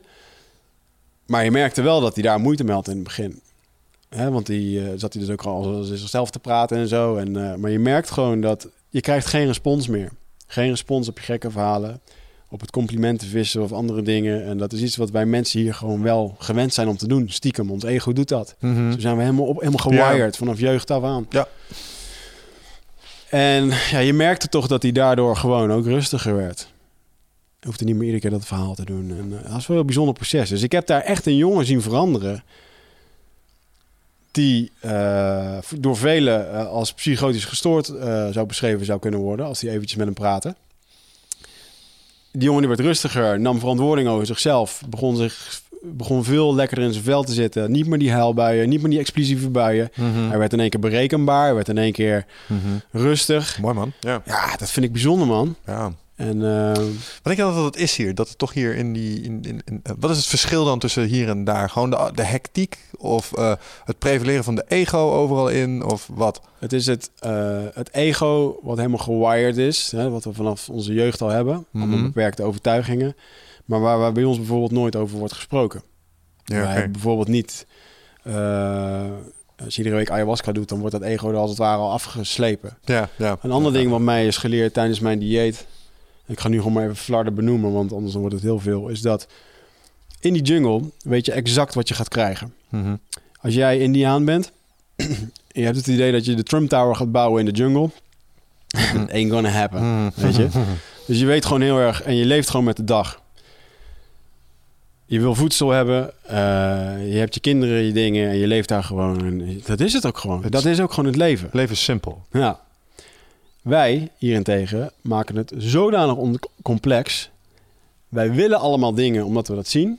En daarom zijn we niet gelukkig omdat we het nooit allemaal zullen krijgen. Ja. Zo is het 100%. heel erg Ja, ja. Dan is er nog het stukje niet kunnen praten. We hebben generaties hier, en vooral van vrouwen, onderdrukking en dingen die gewoon nooit een expressie hebben kunnen hebben. Ik denk dat dat generaties doorwerkt. Op de generaties van nu nog steeds. Hoe bedoel je dat? Nou, dat bijvoorbeeld vrouwen van vroeger eigenlijk helemaal geen stem hadden. Mhm. En dat is nog steeds iets wat af en toe terugkomt. Of op het werk, of in eh, politiek, of in... eh, Wat je zegt is de maatschappij is nog, niet, is nog steeds niet helemaal gelijk in dat opzicht. ja, maar dat is ook een energetisch dingetje. Dat nog ergens hangt. Heel veel Ja. mannen kijken daar eh, ehm, raar naar... dat een vrouw in één keer leiderschap zou mogen nemen. Ja, of gasten die de moeite mee hebben dat hun eh, vriendin meer verdient eh, als Ja. zij bijvoorbeeld. Ja, Ja. vind ik ook zo'n stom iets.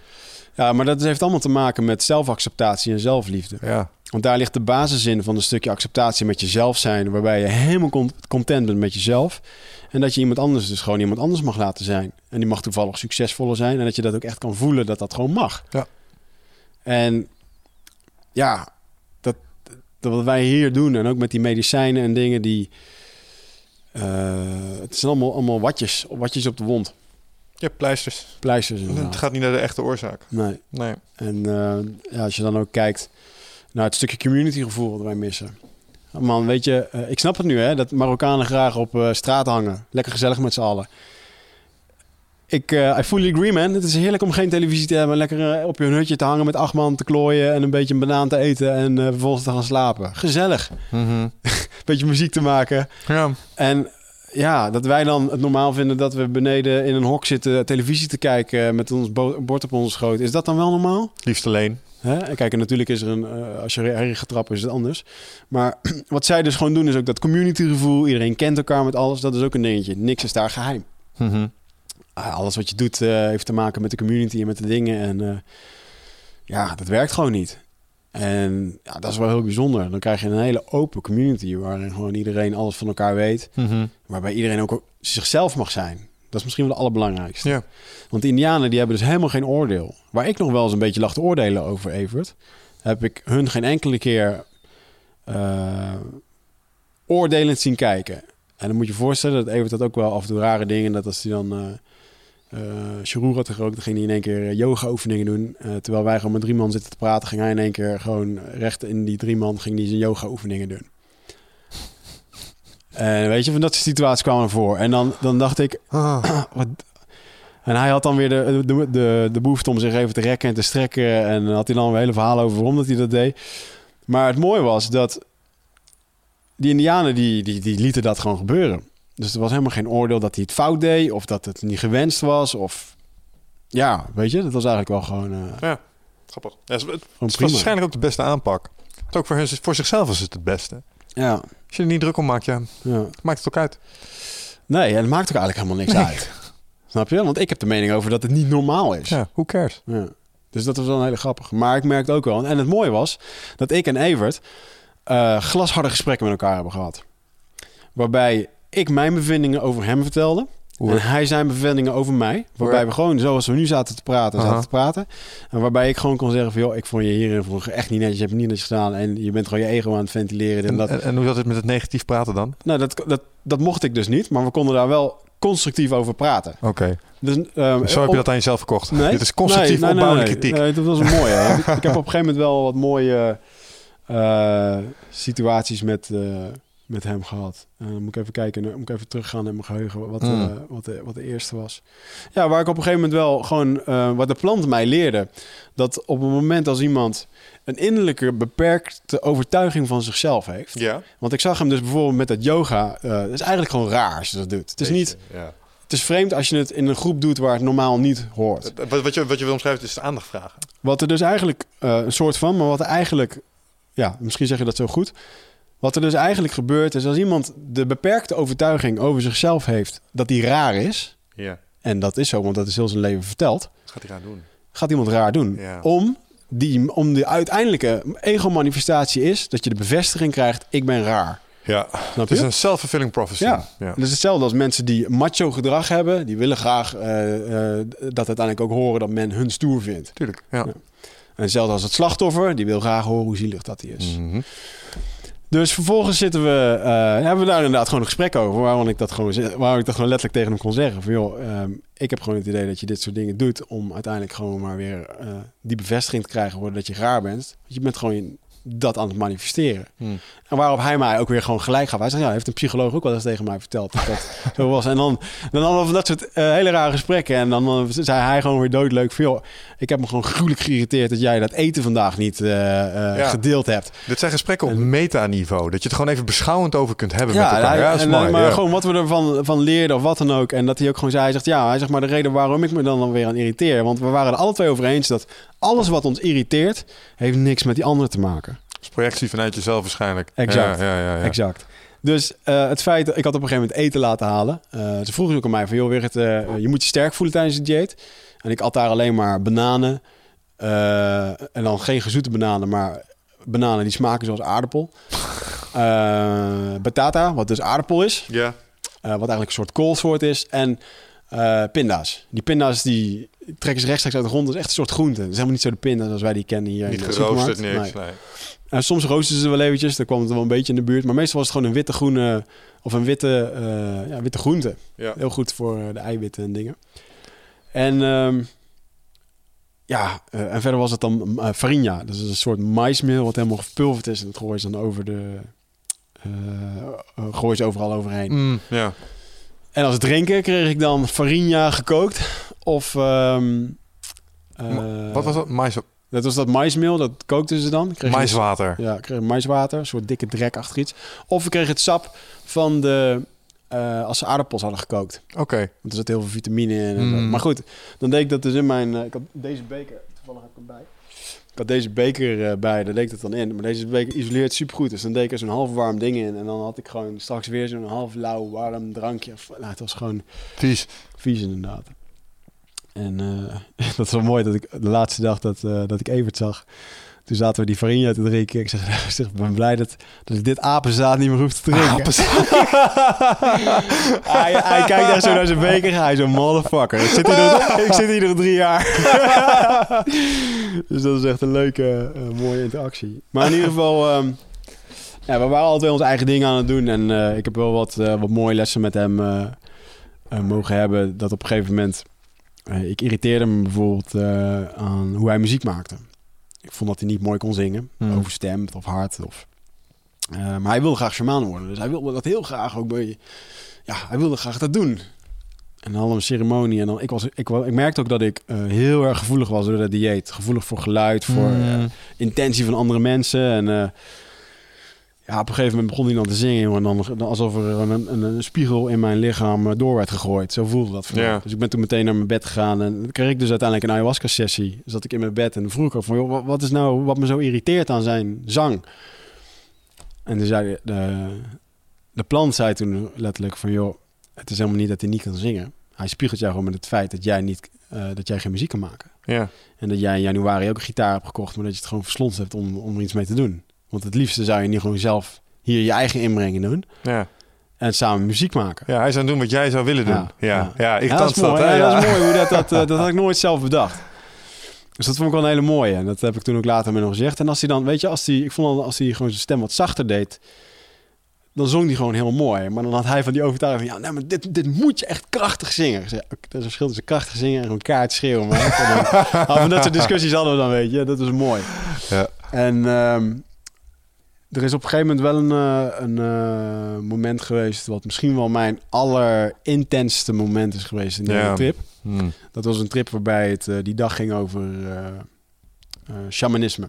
Het was een mooie dag. Die begon, het begon heel mooi. Mooie dag, zegt hij. Ging ik, ik had Isha een paar keer gevraagd van... Hey Isha, die vogel man, ik moet een vogel. En ik had op een gegeven moment papegaaien gezien. Echt jonge beesten van anderhalve meter groot. Ja, wat even recap. Wij waren op zoek naar een witte vogel, correct? Ja, ja, Mooi dat jij dat zo eh, eh, erin fietst weer. Maar in ieder geval, eh, ik was die witte vogel weer helemaal vergeten. Want ik Ja. had papegaaien gezien. Dus ik moet die papegaai. Dus ik papegaai, zo heet dat daar ook. Hè? Het is geen parrot of wat. Een Ja, gewoon papegaai. papegaai. Dus ik zeg dat ik graag wilde, dat ik wilde jagen voor een papegaai. En op een gegeven moment Isha achter zijn volle aangezeten. En iedere keer dat verhaal uitgelegd. En eh, die plant bleef ook maar vertellen van... joh, get moving. Eh, we, moeten die, eh, we moeten achter die papegaai aan. of achter een vogel. En op een gegeven moment mocht ik mee gaan jagen. En het super kicken natuurlijk. Dus Ja. ik eh, de eerste dag meegejaagd. En ja, jongen, dan, dan loop je door die dicht begroeide jungle. En ze hebben daar van die hunter trails. Waar ze dus paden die ze belopen om te jagen. En ja, dan is het toch wel in één keer... Dan loop je in één keer in de jungle te overleven, jongen. Want eh, je moet stil zijn en eh, met takken en beesten. En het gaat Ja, ja. allemaal gewoon door. En, eh, de eerste dag hebben we een uurtje gedaan. Nou, dat ging dan nog wel. En de volgende dag ging ik met iemand anders mee. Nou, ik heb een hilarisch moment. Die gasten gaan met een jachtgeweer gaan ze de, de jungle in. Ja.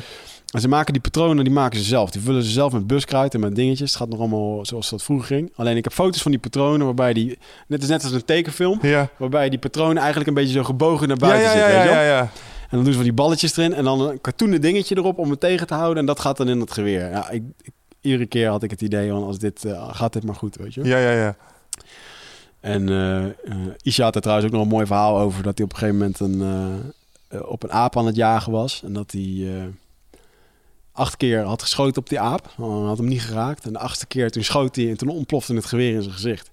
dus had hij heel zijn, eh, zijn gezicht onder het bloed. Dus toen kwam hij terug. En het eerste wat zijn familie zegt... eh Yo, je zit helemaal onder het bloed. Maar waar is het beest? Hij zo, ik heb geen beest. Ik heb alleen mezelf. dus een mooie Indian stories. En dat hij vervolgens... nou goed, toen gingen wij, naar, gingen wij opnieuw jagen. En dan vervolgens, die gozer die zit daar s ochtends om zes uur.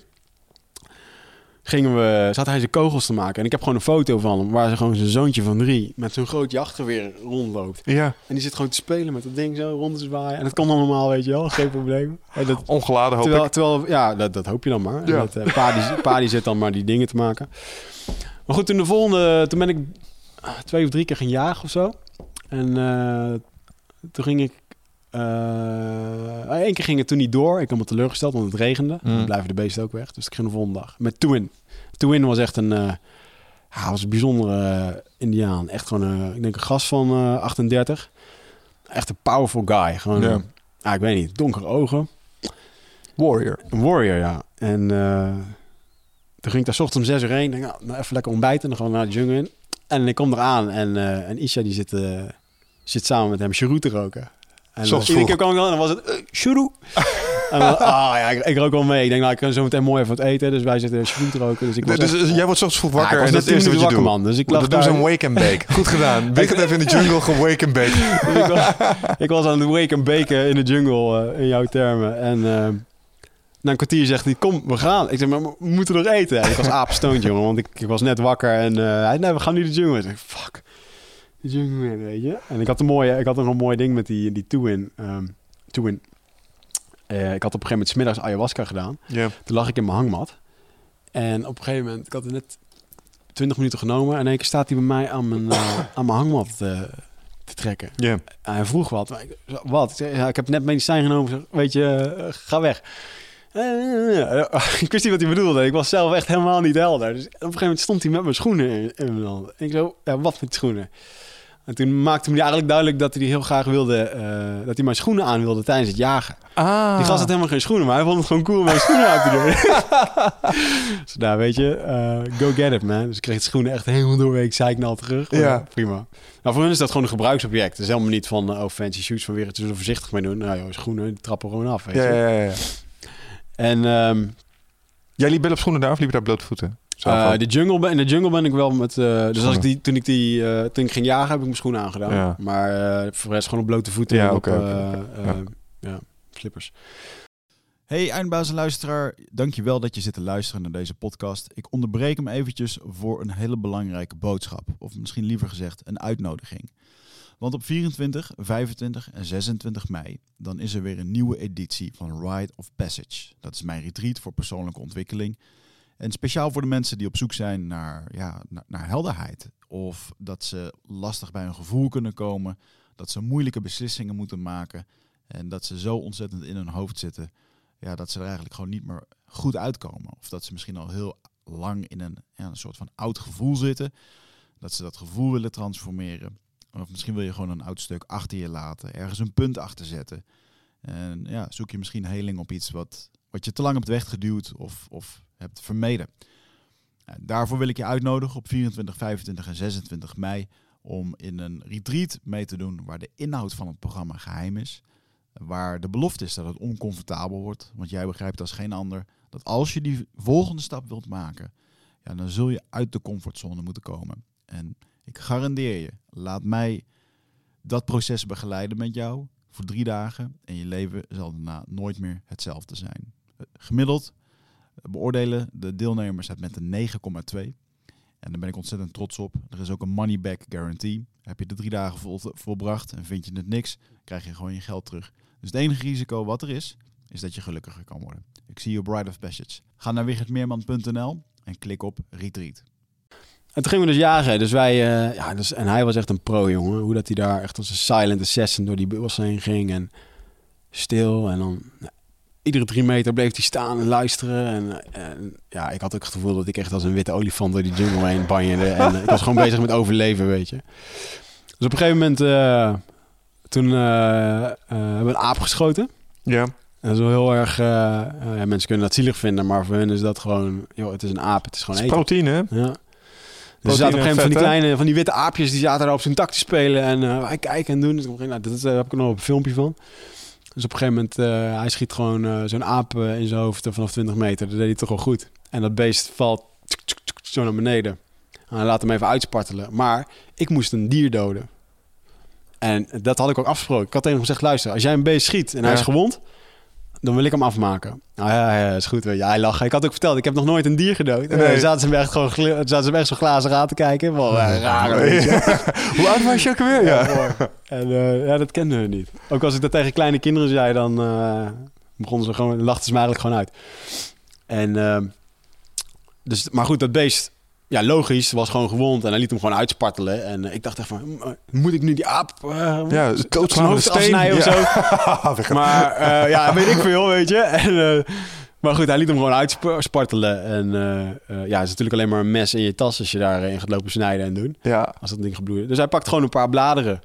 En dat beest spartelt nog een beetje van die, van die stuiptrekking. Ik heb er zelf nog een mooie foto mee kunnen maken. Ja, ik zag en, het. eh, vage aapje. En hij legt gewoon een paar bladeren zo kruislinks op elkaar. En dan vouwt het beest helemaal in die bladeren. Een liaan eromheen. En hij heeft gewoon een pakket met aap. Wat hij in zijn tas ja. Ja, dus, eh, maar goed, toen gingen we op zoek naar die papegaai. Nou, uiteindelijk wel wat vogels gehoord, links en rechts, maar niks. eh, ja, niks. En ik dacht, oh, ik moet een beest hebben. Dus ik de volgende ochtend weer terug, weer voor, eh, voor te jagen. Ik stond iedere keer om zes uur, ging ik daar gewoon zitten, want dan wist ik dat ze gingen jagen. je. dus op een gegeven moment die gasten die gingen, en Isha zo, eh, no, no. En ik zo, wat? En toen eh, maakte hij me eigenlijk duidelijk dat ik te luid was in de jungle, dat ze me niet meer mee wilden hebben. Rambo. dus ja, Wigert was duidelijk geen silent assassin. Nee, dus de Indianen die kregen niet eten omdat ik meeging. Dus dan dacht ik, nou, oké, weet je, het zal. En toen in één keer rond een uur of in het middaguur, toen werd ik in één keer geroepen. En eh, dat ik even naar die andere hut moest komen.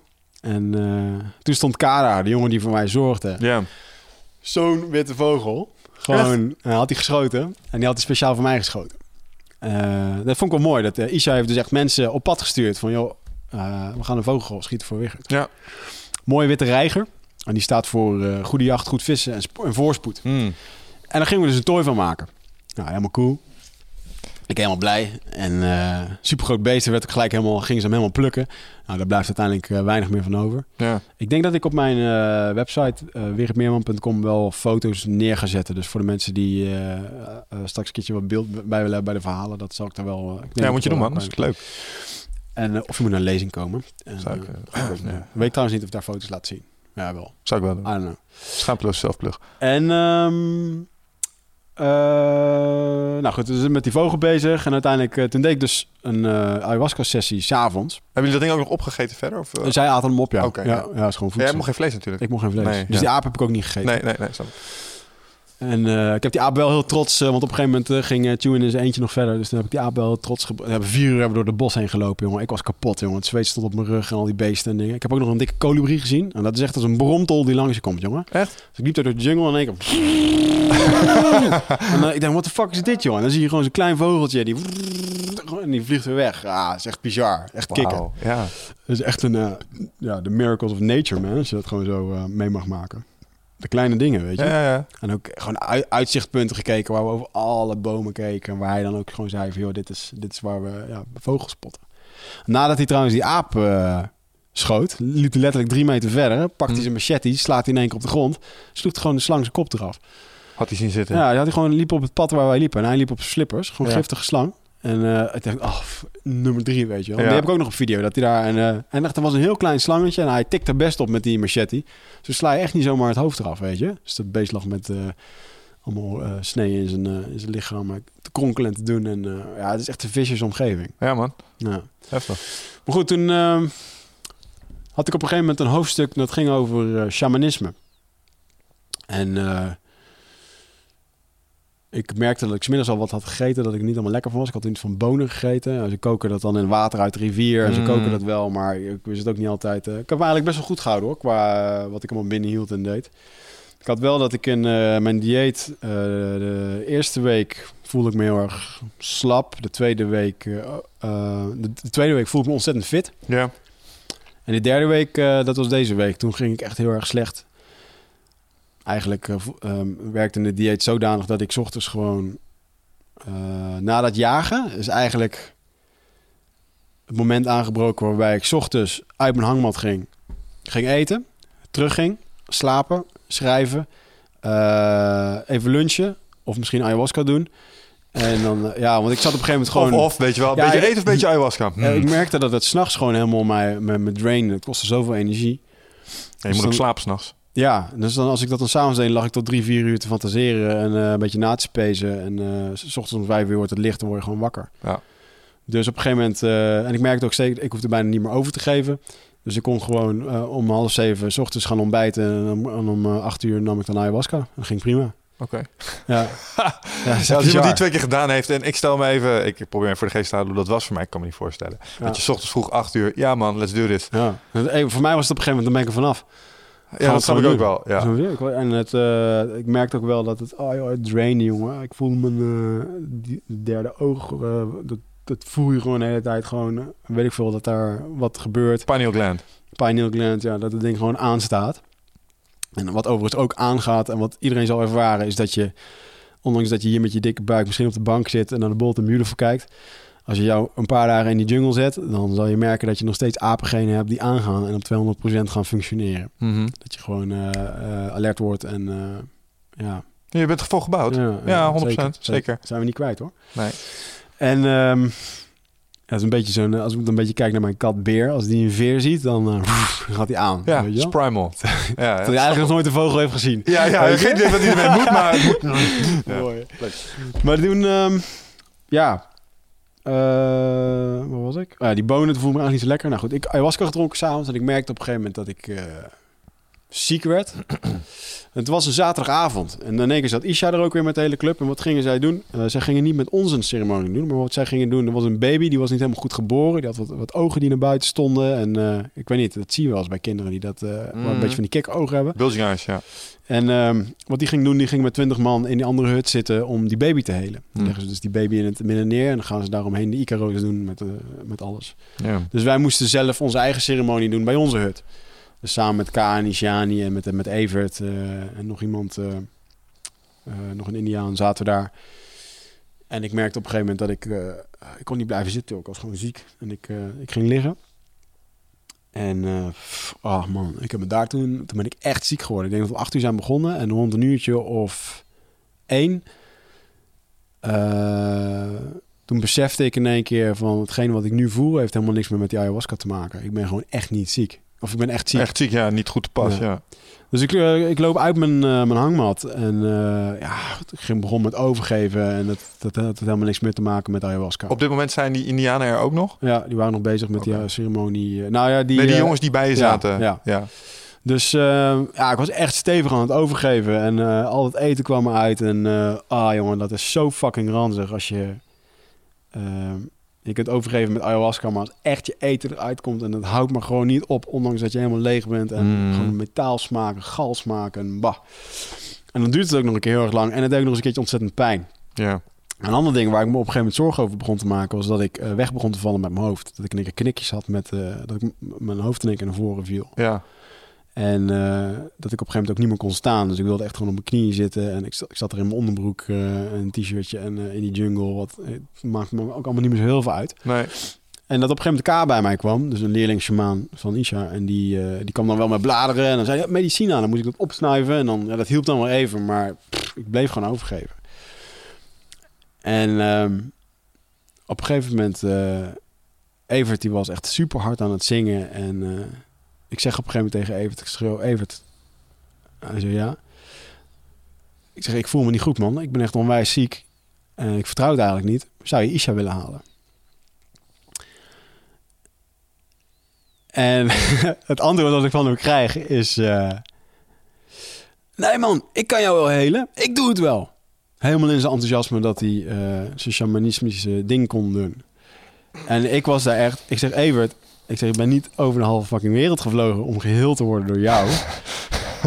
ik wil graag dat je Isha haalt, want ik vertrouw het hier gewoon echt niet. Mm. En eh, hij zo, eh, nee, ik kan je wel heel... Ik zeg, doe het gewoon niet. Zeg, hou alsjeblieft gewoon je mond dicht. Want ik kon, ik, ik kon het ook gewoon niet meer handelen. Ik zeg, hou alsjeblieft gewoon even je mond houden. Even niet zo hard zingen en doen. Zou alsjeblieft gewoon ietsje willen halen. want Ik vertrouw het gewoon echt niet.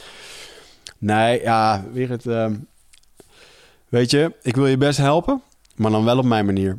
Dus eh, ja, dan moet je zelf maar even naar de hut van Isha lopen. I would murder Dat, dat was het moment dat ik dacht van... eh, Oké, als dit vier weken geleden was gebeurd... Oh, dan had ik echt kapot geknepen, jongen. Ja, Hier. echt hè? Ja, nou, dat wel Ziek of niet eh, ziek? Ja, ja, goed. Het, het, het voelde voor mij op dat moment helemaal niet respectvol. En, eh, Nee, man.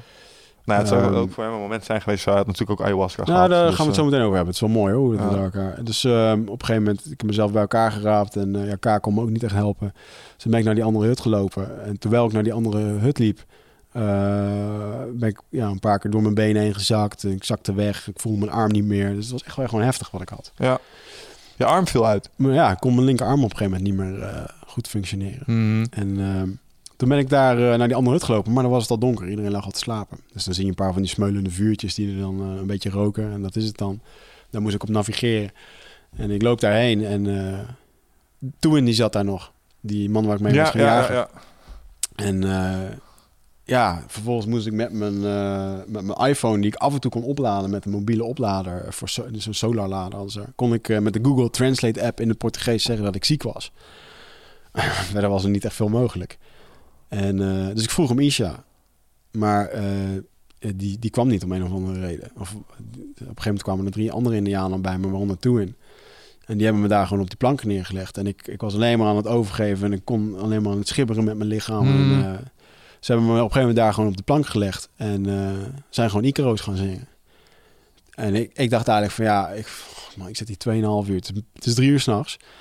Eh het is 2,5 uur rijden of, of met de boot naar de stad Hmm. during the day. Laat staan s'nachts. Dit, Want je hebt op dit moment, eh, is jouw, je hebt gewoon een voedselvergiftiging. Ja, Ja. dat was mijn gevoel, ja. ja. Maar ik had wel echt het gevoel dat er... Of gewoon, daar, daar kan je Ja, gewoon ik- onderdoor ik- ja. gaan daar, hè? Ja, nou, dus ik had, en ik had ook op een gegeven moment echt het gevoel van dat ik daar op die planken lag. Eh, dat ik echt doods en doodsbang ben geweest om echt te sterven. ja. Dat het ook door me heen ging. Dat ik gewoon, eh, want ik dingen die uitvielen en zo intense angst die er dan bij komt. En dat ik daar in één keer ook zo erg, ehm, omdat het al zo lang bezig was, dat ik daar op een gegeven moment ook echt op die plank heb gelegen van weet je wat? Fucking doe het maar. Ben er klaar mee.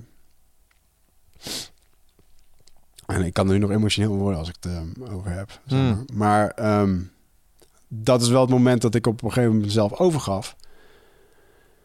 En dat ik merkte dat wat die Indianen aan het doen waren, die met z'n drieën om me heen zaten met hun roken, met hun, eh, met, hun- met hun Icaro's en met hun Mm. dingen en over me heen wrijven en geluiden maken, dat ze energie aan het weg eh, verwegen waren of wat dan ook. Dat ze me echt aan het helen waren daar. Want ik voelde gewoon hun energie Mhm. uit alle kanten in mijn lichaam stromen. ik, ja, ik voelde wel dat er wat gebeurde. Het werd er heel erg kalm door. En ja, ik heb daar anderhalf uur, zo, ze zijn gewoon anderhalf uur met me bezig geweest. Mhm. Ehm, het voelde voor mij alsof zij me weer geheeld hebben. Op de manier zoals de Indianen dat doen. Op een gegeven moment kon ik weer rechtop zitten en eh, ben ik teruggegaan naar mijn eigen hut. En de volgende dag toen ik ayahuasca deed, toen, eh, het hoofdstuk was natuurlijk shamanisme. Toen zei de plant ook van, eh, nu weet je wat shamanisme is. Hmm. Dus voor mij is het nog steeds een eh, hele bijzondere eh, les. Is het nou de plant en het ayahuasca geweest die me dat op deze manier zo willen laten zien? Mhm.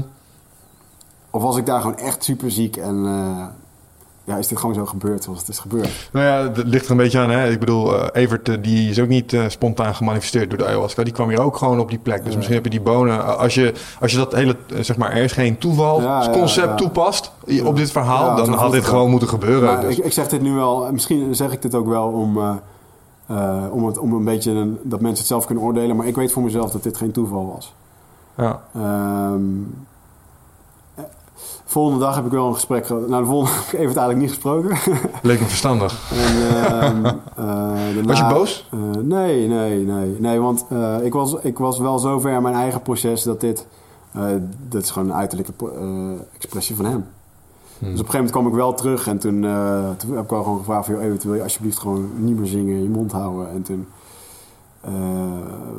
ja, kreeg toch van... oh, maar Wigert, eh, je moet gewoon je angst loslaten. Ik hou zoveel van je, of dat soort dingen. En ik, ja, ik dacht echt van... eh, dit, Ik kan niet boos op worden had dit gedaan bij de Wigert van vijf jaar geleden, jongen. Ik had je echt helemaal kapot. Ja, echt? Ja, ja, ja, ja, toch wel. Is die jongen er dan helemaal niet meer? Vraag ik dan af. Nee, goed, eh, ja, weet je, het maakt Weet je wel. En ik wilde daar gewoon rust. En, eh, Snap ik, man. volgende- toen heb ik er later wel een goed gesprek met hem over gehad. Dat, ehm, ja, dat ik, ik, ik, nou, ik toch wel tegen hem heb gezegd van, joh, eh, als jij zo'n goede shamaan wil worden, dan moet je wel dingen anders gaan doen. Ja. En het mooie was wat hij toen zei. Hij zegt, die avond, hij zegt, het is voor mij een hele belangrijke les geweest. Dat als ik een goede shamaan wil worden, dat ik mensen naar mij toe moet laten komen. En niet dat ik naar mensen toe moet gaan. Hij zegt, het feit dat jij niet naar mij toe kwam, dat je niet geholpen door mij wilde worden, was mijn, was mijn irritatie. En dat was ook de reden waarom hij, zo'n, waarom hij dat deed. Mhm. Dus hij heeft daarna zijn proces daar weer in gehad. Snap je? Dus zo zaten we elkaar heel erg mooi Ja, hij had jou ook nodig in zijn ja. lessen. Ja, precies. en eh, ja, zo hebben we een hele mooie gesprek met elkaar gehad. En ik heb ook echt, ik heb echt fucking gelachen met die gozer ook. Dat we, dat we samen vuur aan het maken waren. En dat er een stortbui was. hadden even niet goed ingeschat dat het regen was. En ben je gewoon drie uur bezig om een kop thee te maken. ja. Weet je wel? Ja, ja, ja. En eh, ja, hoe moet je dan vuur maken zonder aansteker? En, eh, of, of als er geen, geen, geen droog hout is. En dan, ja, dat zijn toch leuke momenten geweest wel. Ik heb ook nog een heel mooi moment gehad over... Hoeveel tijd hebben we nog, man? Genoeg. Ja. Ja, doe nog maar even. Ik heb echt een, Even kijken. Ja? een hilarisch moment gehad dat op een gegeven moment ging over vergeving. Van jezelf. Mhm. En eh, nou, daar hebben we het in de vorige podcast natuurlijk al, of in de vorige, vorige podcast over gehad. Daar heb ik ook werk in gedaan. En werd ik ook door geprezen door het plant. Ik vond dat eh, een goed, eh, goed ding. Ehm, neem niet weg dat ehm, elk ding wat ik in mijn leven verkeerd heb gedaan, in die Mhm. sessie nog eventjes naar voren kwam. En waarbij ik heb mogen voelen wat ik bij die ander heb aangedaan. Lekker dan. Ja. Want je, had, want je had zo je best gedaan om het op te ruimen van tevoren. Ja, ja, maar dat, eh, Daar kwam je niet mee weg. Oh man, en dan echt de dingen die ik ook echt wel vergeten. Ja. Ehm, Ben je ook eigenlijk een eikel?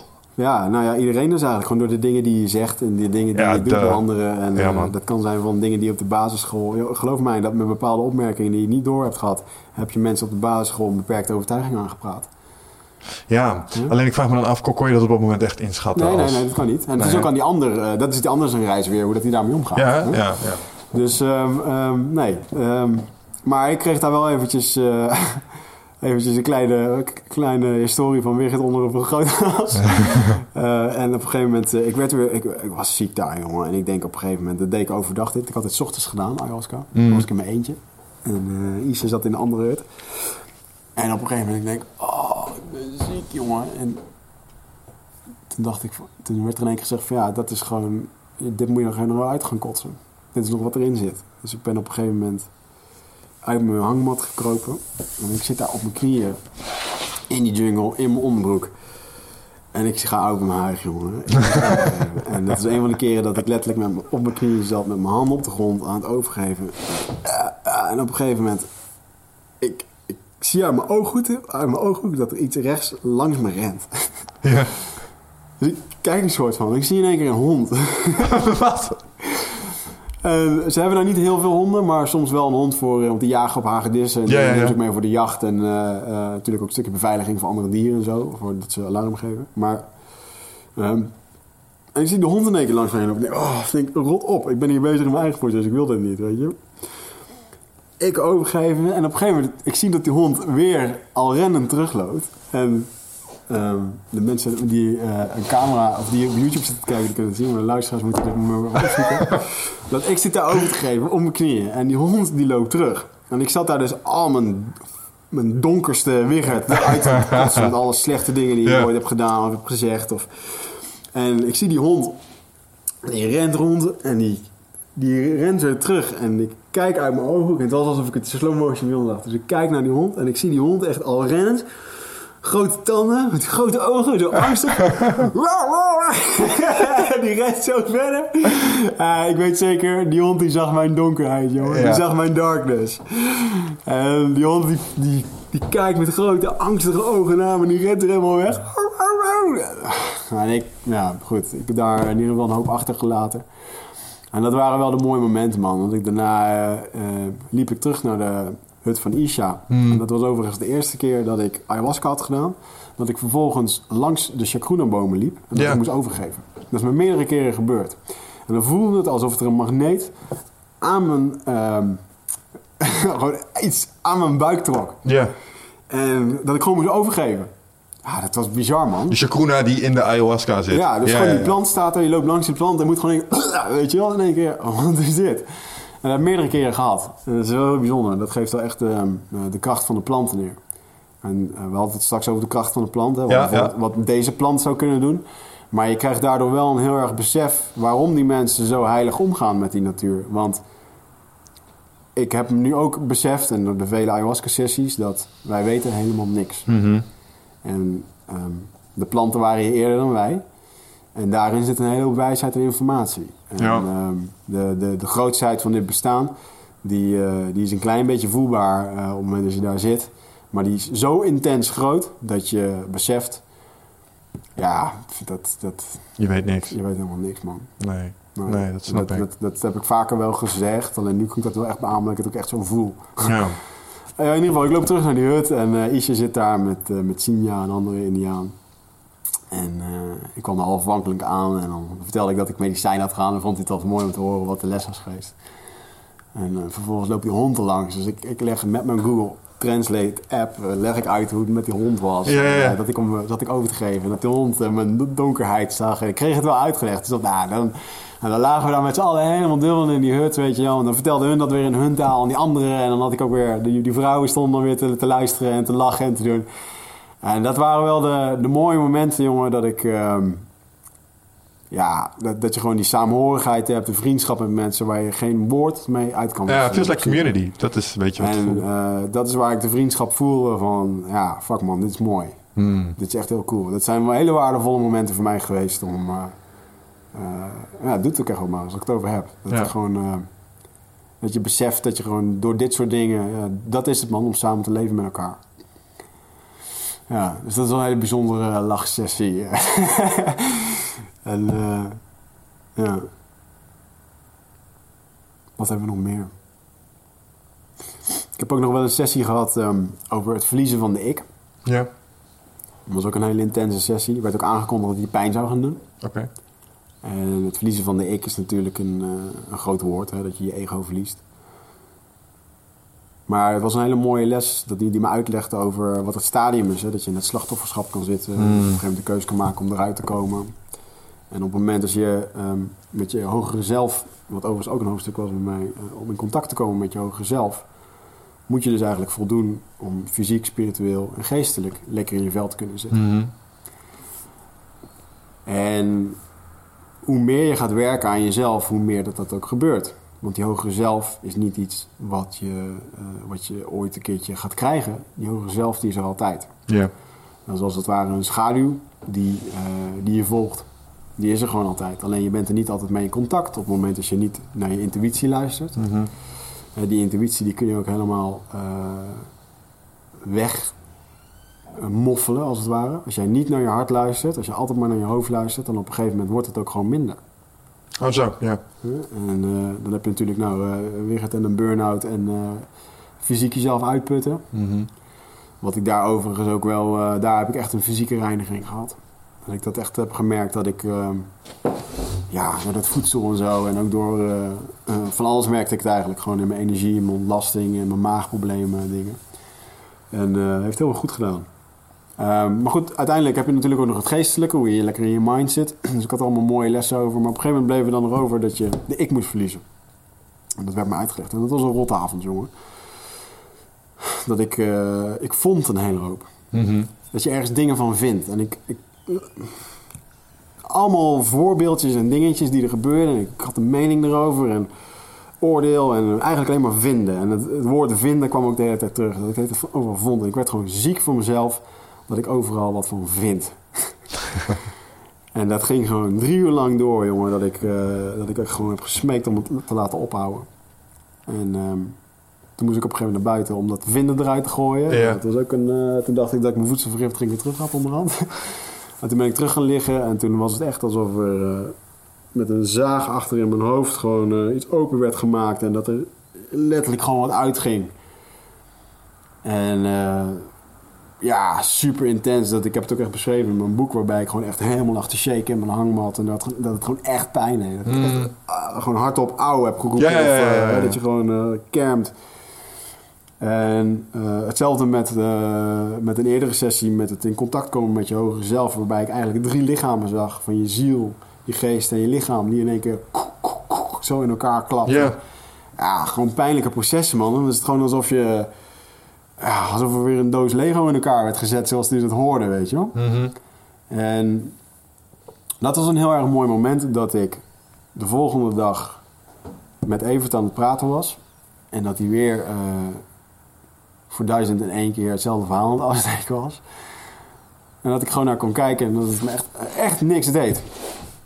Eh, niet in de zin van, hij irriteerde me niet aan, hij zat het gewoon te vertellen. En, eh, ja, prima. Ik gaf er ook verder niet echt een reactie op. Dan vroeg hij zelf ook niet op. Dat was ook wel mooi met Evert. Die kon dan gewoon een verhaal spuien en dan maakte het er eigenlijk niet uit wat je erop zei. Als je het maar kwijt was.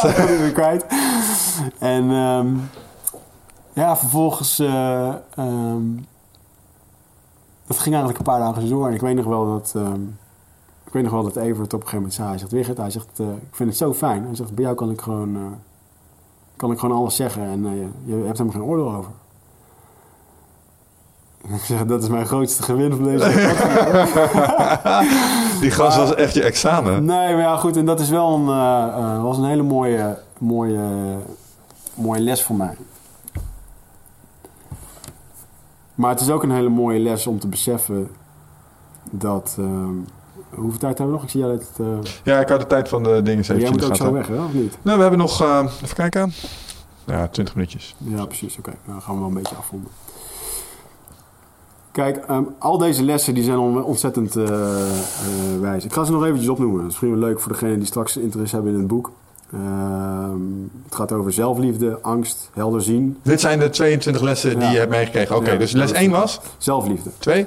Fear, eh, dan komt helder, ja, angst, eh, helder zien, discipline, positiviteit, eh, zelfacceptatie, zuiver spreken, hogere zelf, vergeving, eer en dankbaarheid, liefde en relaties. Ehm, dan de strijder, die, of de, de, de krijger die vecht, dus de warrior who fights. Opvoeding, een missie, dus je missie vinden, controle, eh, luisteren. Dan eh, sage heb ik hier, en dat is natuurlijk Engelse vertaling voor een wijze, een wijs iemand. Ja. Vervolgens eh, loneliness, oftewel eenzaamheid. Droom je bestaan, verliesde ik. Ehm, wat is jouw verhaal? What's your story?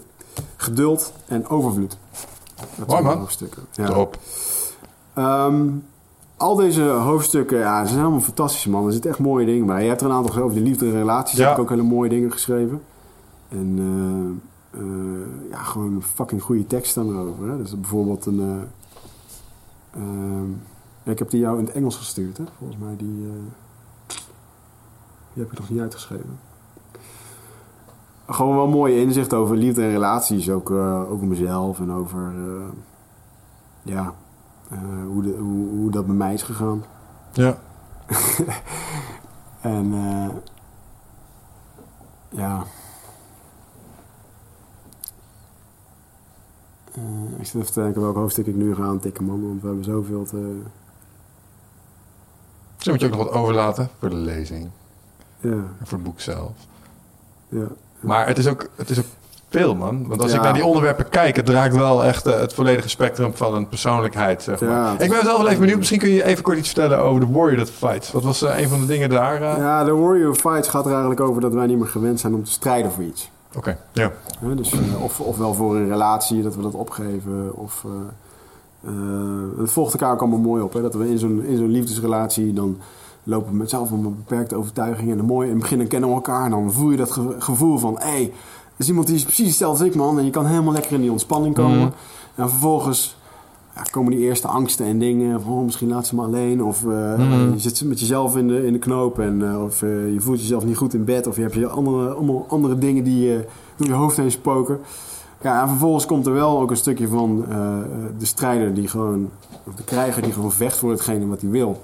Voor je bestaan. Voor je, eh, Ja, ja, ja, voor je ja. community. Maar ook voor je eigen waarden, normen en andere dingen. En dat... Ja, ik vind het, het is een heel mooi hoofdstuk. Eh, want ik, ik ben ervan overtuigd dat een hele hoop mannen niet meer, eh, mannen en vrouwen, niet meer weten hoe dat ze moeten vechten. ja. Hè, en dat, eh, ik, ik durf te zeggen dat het mijn vechtsportachtergrond daar letterlijk een, een bij- bijdrage heeft aangeleverd. Hè? Ja, door te knokken, door op je bek te gaan, door te verliezen, door te weten. Je, je moet er gewoon voor blijven knokken. En ik zal je één ding vertellen: het houdt nooit op. Het houdt nooit op. Er is altijd wat. En of je nou een bedrijf hebt of dat je nou een relatie hebt, eh, totdat je, eh, tot de dag dat je doodgaat, zul je dat moeten, moeten, moeten door. Life is struggle. Ja. Dat is eigenlijk waar het op Better neerkomt. embrace it. Ja, man. Dus, Alright. en, Hoe gaat het boek eigenlijk heten, Wigert? Het boek, eh, nou goed, de, ik ga nog even één hoofdstuk vertellen. Dan gaan we daarop komen. Ja, dat is goed. Even terug naar die vogels. We hadden op een gegeven moment die witte vogel. Want toen had ik... ayahuasca moeten nog even horen hoe het met de toy afloopt. Ja, ja. Dat is een, eh, een, eh, een, een mooi verhaal. Komt ook wel. Ja, goed, de, droom je bestaan. Dat was op een gegeven moment een hoofdstuk. Hoe je je bestaan kan dromen. En dat heeft ermee te maken dat, dat liet me heel mooi zien, dat als jij een idee hebt, het, zijn allemaal, het is allemaal energie wat we hier hebben. Hè? En op een gegeven moment met die, met die verliesde ik, weet ik nog dat ik daarna naar buiten liep. En dat ik echt gewoon voelde dat alles gewoon een soort van energie was. En als je dan het hebt over alles is één. Ja. En dat had ik uit mijn hoofd kunnen vertellen op het moment als we datzelfde gesprek hadden gehad. Als ik hier met een, met een Paul Smit of een Geurts of een, noem het allemaal maar op. Ja, ja. We zeggen allemaal hetzelfde. En dat had ik toen ook gezegd. Maar nu was het echt dat ik dat voelde. Dus dat je in één perso- Ik stond daar in mijn blote buik, in mijn onderbroek, in die jungle. En ik zag gewoon de bomen helemaal door, echt heen en weer gaan. Alsof het waren, alsof het gewoon één grote eh, zelfde massa was. Gewoon, eh, en ik, ik bewoog er wel doorheen met mijn hand, maar het- wat er om mijn hand heen zat, bewoog een soort van mee. En het was één, alsof ik in een grote geleipot zat waarvan het zat. Ik heb, nog, ik heb filmpjes, eh, ik heb een stuk of tien filmpjes opgenomen waar ik wat vertel over de hoofdstukken. Die heb ik daarna gedaan. Dit is echt een, eh, een filmpje ehm, waarbij je mij echt verstrooid langs de oever ziet over wat er is gebeurd. Daar ken ik mezelf heel erg in. Dat ik, ik was echt van, what the fuck was dit? en ik, Ja, en, eh, mooi. eh, het, is een was een hele bijzondere ervaring om te ervaren dat alles uiteindelijk één is. En dat alles dus uit die bron van liefde komt. En Ehm, het is niet zo dat, eh, me- dat ik de ik daar ben verloren. Ehm, maar ik heb er wel aan mogen proeven waarom dat zo'n ik erin zit. En hè, dat is mooie lessen. Uiteindelijk ging het naar Droom je bestaan, was een mooi hoofdstuk. En vervolgens eh, komen ze dus met die vogel overdag. Nou, ik had niet zelf geschoten. Ik had geen dier gedood. Maar het leerde me wel van, joh... ehm, je hebt nu gezien wat het is om een dier te doden. Je stond erbij toen je die aap, eh, toen je die aap schoten. En je ziet dat het een bepaalde reden heeft en dat het met respect gaat. Hè, Dat zij ook gaan jagen, dan vertellen ze aan elkaar wat ze hebben gezien. Als ze een beest een bepaalde tijd niet zien, jagen ze daar niet op totdat hij weer overvloedig aanwezig is. Dat is shamanisme. Ja. Dat je in contact staat met die natuur. Ja, ja. En vervolgens legde de plant mij uit van, joh, alles wat je wil in deze wereld kun je hebben. En alles is energie. Dus op het moment dat jij zegt, ik, of denkt, ik wil een tooi hebben, dan maak je een soort energiedraadje dat ergens heen gaat. Op het moment dat je uitspreekt, ik wil die tooi hebben, we moeten wat gaan doen, komt er weer wat anders bij. En ik zag op een gegeven moment dat je gewoon ideeën kan manifesteren Ja, door er energie aan te geven. Ja, dat is het manifestatieproces. En die energie en dat, ehm, die draadjes, dat is misschien van een verschillend soort materiaal gemaakt. Want uiteindelijk wordt iets bijvoorbeeld echt een materieel ding, zoals deze eh, Ja, camera of wat dan ook. Maar bijvoorbeeld liefde is ook zoiets. Hè? Je, dat liefde is niet iets tastbaars of iets eh, wat we kunnen pakken. Maar het is wel iets wat we. is echt. het is een binding. Het wordt op een manier gebonden. En toen liet het me zien dat die vogel, die heb ik dan niet zelf geschoten. Maar je hebt er wel alles aan gedaan om, eh, om het te krijgen. Je hebt eh, kenbaar gemaakt dat je het wilde. Er zijn mensen op pad gegaan. Er zijn echt mensen op pad gestuurd om met een intentie die vogel voor jou te gaan schieten. Ja. Dus die vogel die is gewoon voor jou geschoten. En ja, dat was voor mij een hele mooie les. Dat je het universum om alles kan vragen en dat je alles kan krijgen. Alleen dat het niet altijd op de manier bij jou terechtkomt. Zoals dat jij had gedacht. En dat proactiviteit blijkbaar erg belangrijk is. Ja, dat is dus ook weer die warrior who fights en Ja. eh, ermee aan de slag gaat. Mooie les, man. Ja, een hele coole les. En ehm, eh, mijn eh, grootste lessen zelf in dit hele verhaal waren geduld en controle. Ja. Die toy die wilde ik heel graag mee naar Nederland nemen. En die werd op een gegeven moment ook wel gemaakt. Eh, man, ik zou je vertellen, ik heb zo ontzettend veel miscommunicatie gehad over... Die, want ik mocht hem samenstellen, die toy. En eh, ik zal je de lange versie be- besparen. Maar eh, ehm, als je drie keer wisselt van groene, rode en blauwe veren... dan, ehm, dan snappen die indianen het ook niet meer. En op een gegeven moment dacht ik een deeltje te sluiten met een indiaan die zei, die me vertelde dat ze geen, ik wilde eigenlijk een grote groene veer hebben en dan die witte tooi erlangs. Ja? En dus we zouden een grote tooi maken. En op een gegeven moment komt hij naar mij toe en ik dacht dat hij zei, joh Gerrit, we hebben geen groene veer, maar ik heb thuis nog wel een andere tooi. Die heeft een rode veer en die heeft, en dat deed ik ook met zijn handen, deed hij zo, en die heeft groene veren erlangs. En ik dacht, Ja, maar ik moet voor mijn boek, ik moet die witte veren hebben. Ik zeg, als ik jou nog geld geef, dit gaat allemaal met Google Translate en noem maar op. Ja, ja, ja. Als ik jou nog geld geef, kan je dan een groene veer kopen? Want ik wil gewoon die witte. Ja, dat kan wel. Ik denk, mooi. Zeg, nou weet je, die andere toy, die wil ik eigenlijk ook wel. Ik denk, misschien kan ik die gewoon voor hem kopen. Zeg, hoeveel kost die groene veer? Hij zei, ja, die kost 30 euro. Ik denk, 30 euro voor een veer. Maar ja, op zich logisch, want ze moeten er alles met benzine doen en zo. Ja, ja. 30 euro. Ik denk, nou, prima. Ik hoeveel kost die andere toy als ik die van jou wil kopen? Hij zei, 60 euro. Ik denk, nou, koop je. Doen we, ja. Doe me. Dus ik geef hem geld. Dus ik in de hoop denk, ik heb in ieder geval één toy. Die is helemaal tof. En die andere wordt er nog gemaakt. En dan, eh, want ik had nog maar een week of zo daar. En ehm, vervolgens komt de... ehm, ja, komt er op een gegeven moment iemand aan. Die gaat die toy maken. En die zet er in één keer een zwarte veer op. En ik wist gewoon heel zeker, dat zijn mijn witte veren. En er was een andere indiaan, die had ik nog nooit gezien. Nieuwa Iban heette die. En ik naar hem toe. Ik zei, yo dude, ehm, eh, nee, ik moet deze maken. Ik zei, nou, dit klopt niet. En ik heb eh, K geld gegeven hiervoor. Dat klopt hier iets niet. Kan je wachten totdat eh, K terugkomt? En het regende, jongen, die dag. En het was twee uur 's middags. Hij zei, ja, oké, wacht. Dus echt gewoon niks lopen doen. Een beetje muziek maken. Die hangmat en doen en hangen. Mijn dieet was toen al voorbij. En ehm, eh, vervolgens eh, kwam K niet. Dus die, eh, dan was echt zo, wanneer komt K? Uh, Amanja. Betekent morgen. En de volgende dag kwam K. Dus ik zei, yo, yo. En die, eh, die gozer heeft de hele zitten wachten totdat hij aan de slag kwam met die veer van mij. Dus ik naar K toe. Ik zei, yo, wat, wat is met die veren? Want hij zit nu die zwarte te doen. Hij loopt naar dat zakje toe en haalt er een oranje veer uit van een arara, papegaai. Of een vogel. En twee kleine groene veertjes. Dus toen kwam ik eigenlijk tot de conclusie dat ik zeg maar, ik heb je toch geld gegeven? Hij zei, ja, maar daar heb ik die veren van gekocht. Dus je hebt, ik heb 90 euro voor drie veren betaald. En eh, hij heeft me bedacht, ja, ze hadden geen groene. Dus dan koop ik twee kleine groentjes en een eh, oranje veer. Want dat is van de arara. En die arara is een belangrijke vogel voor hun.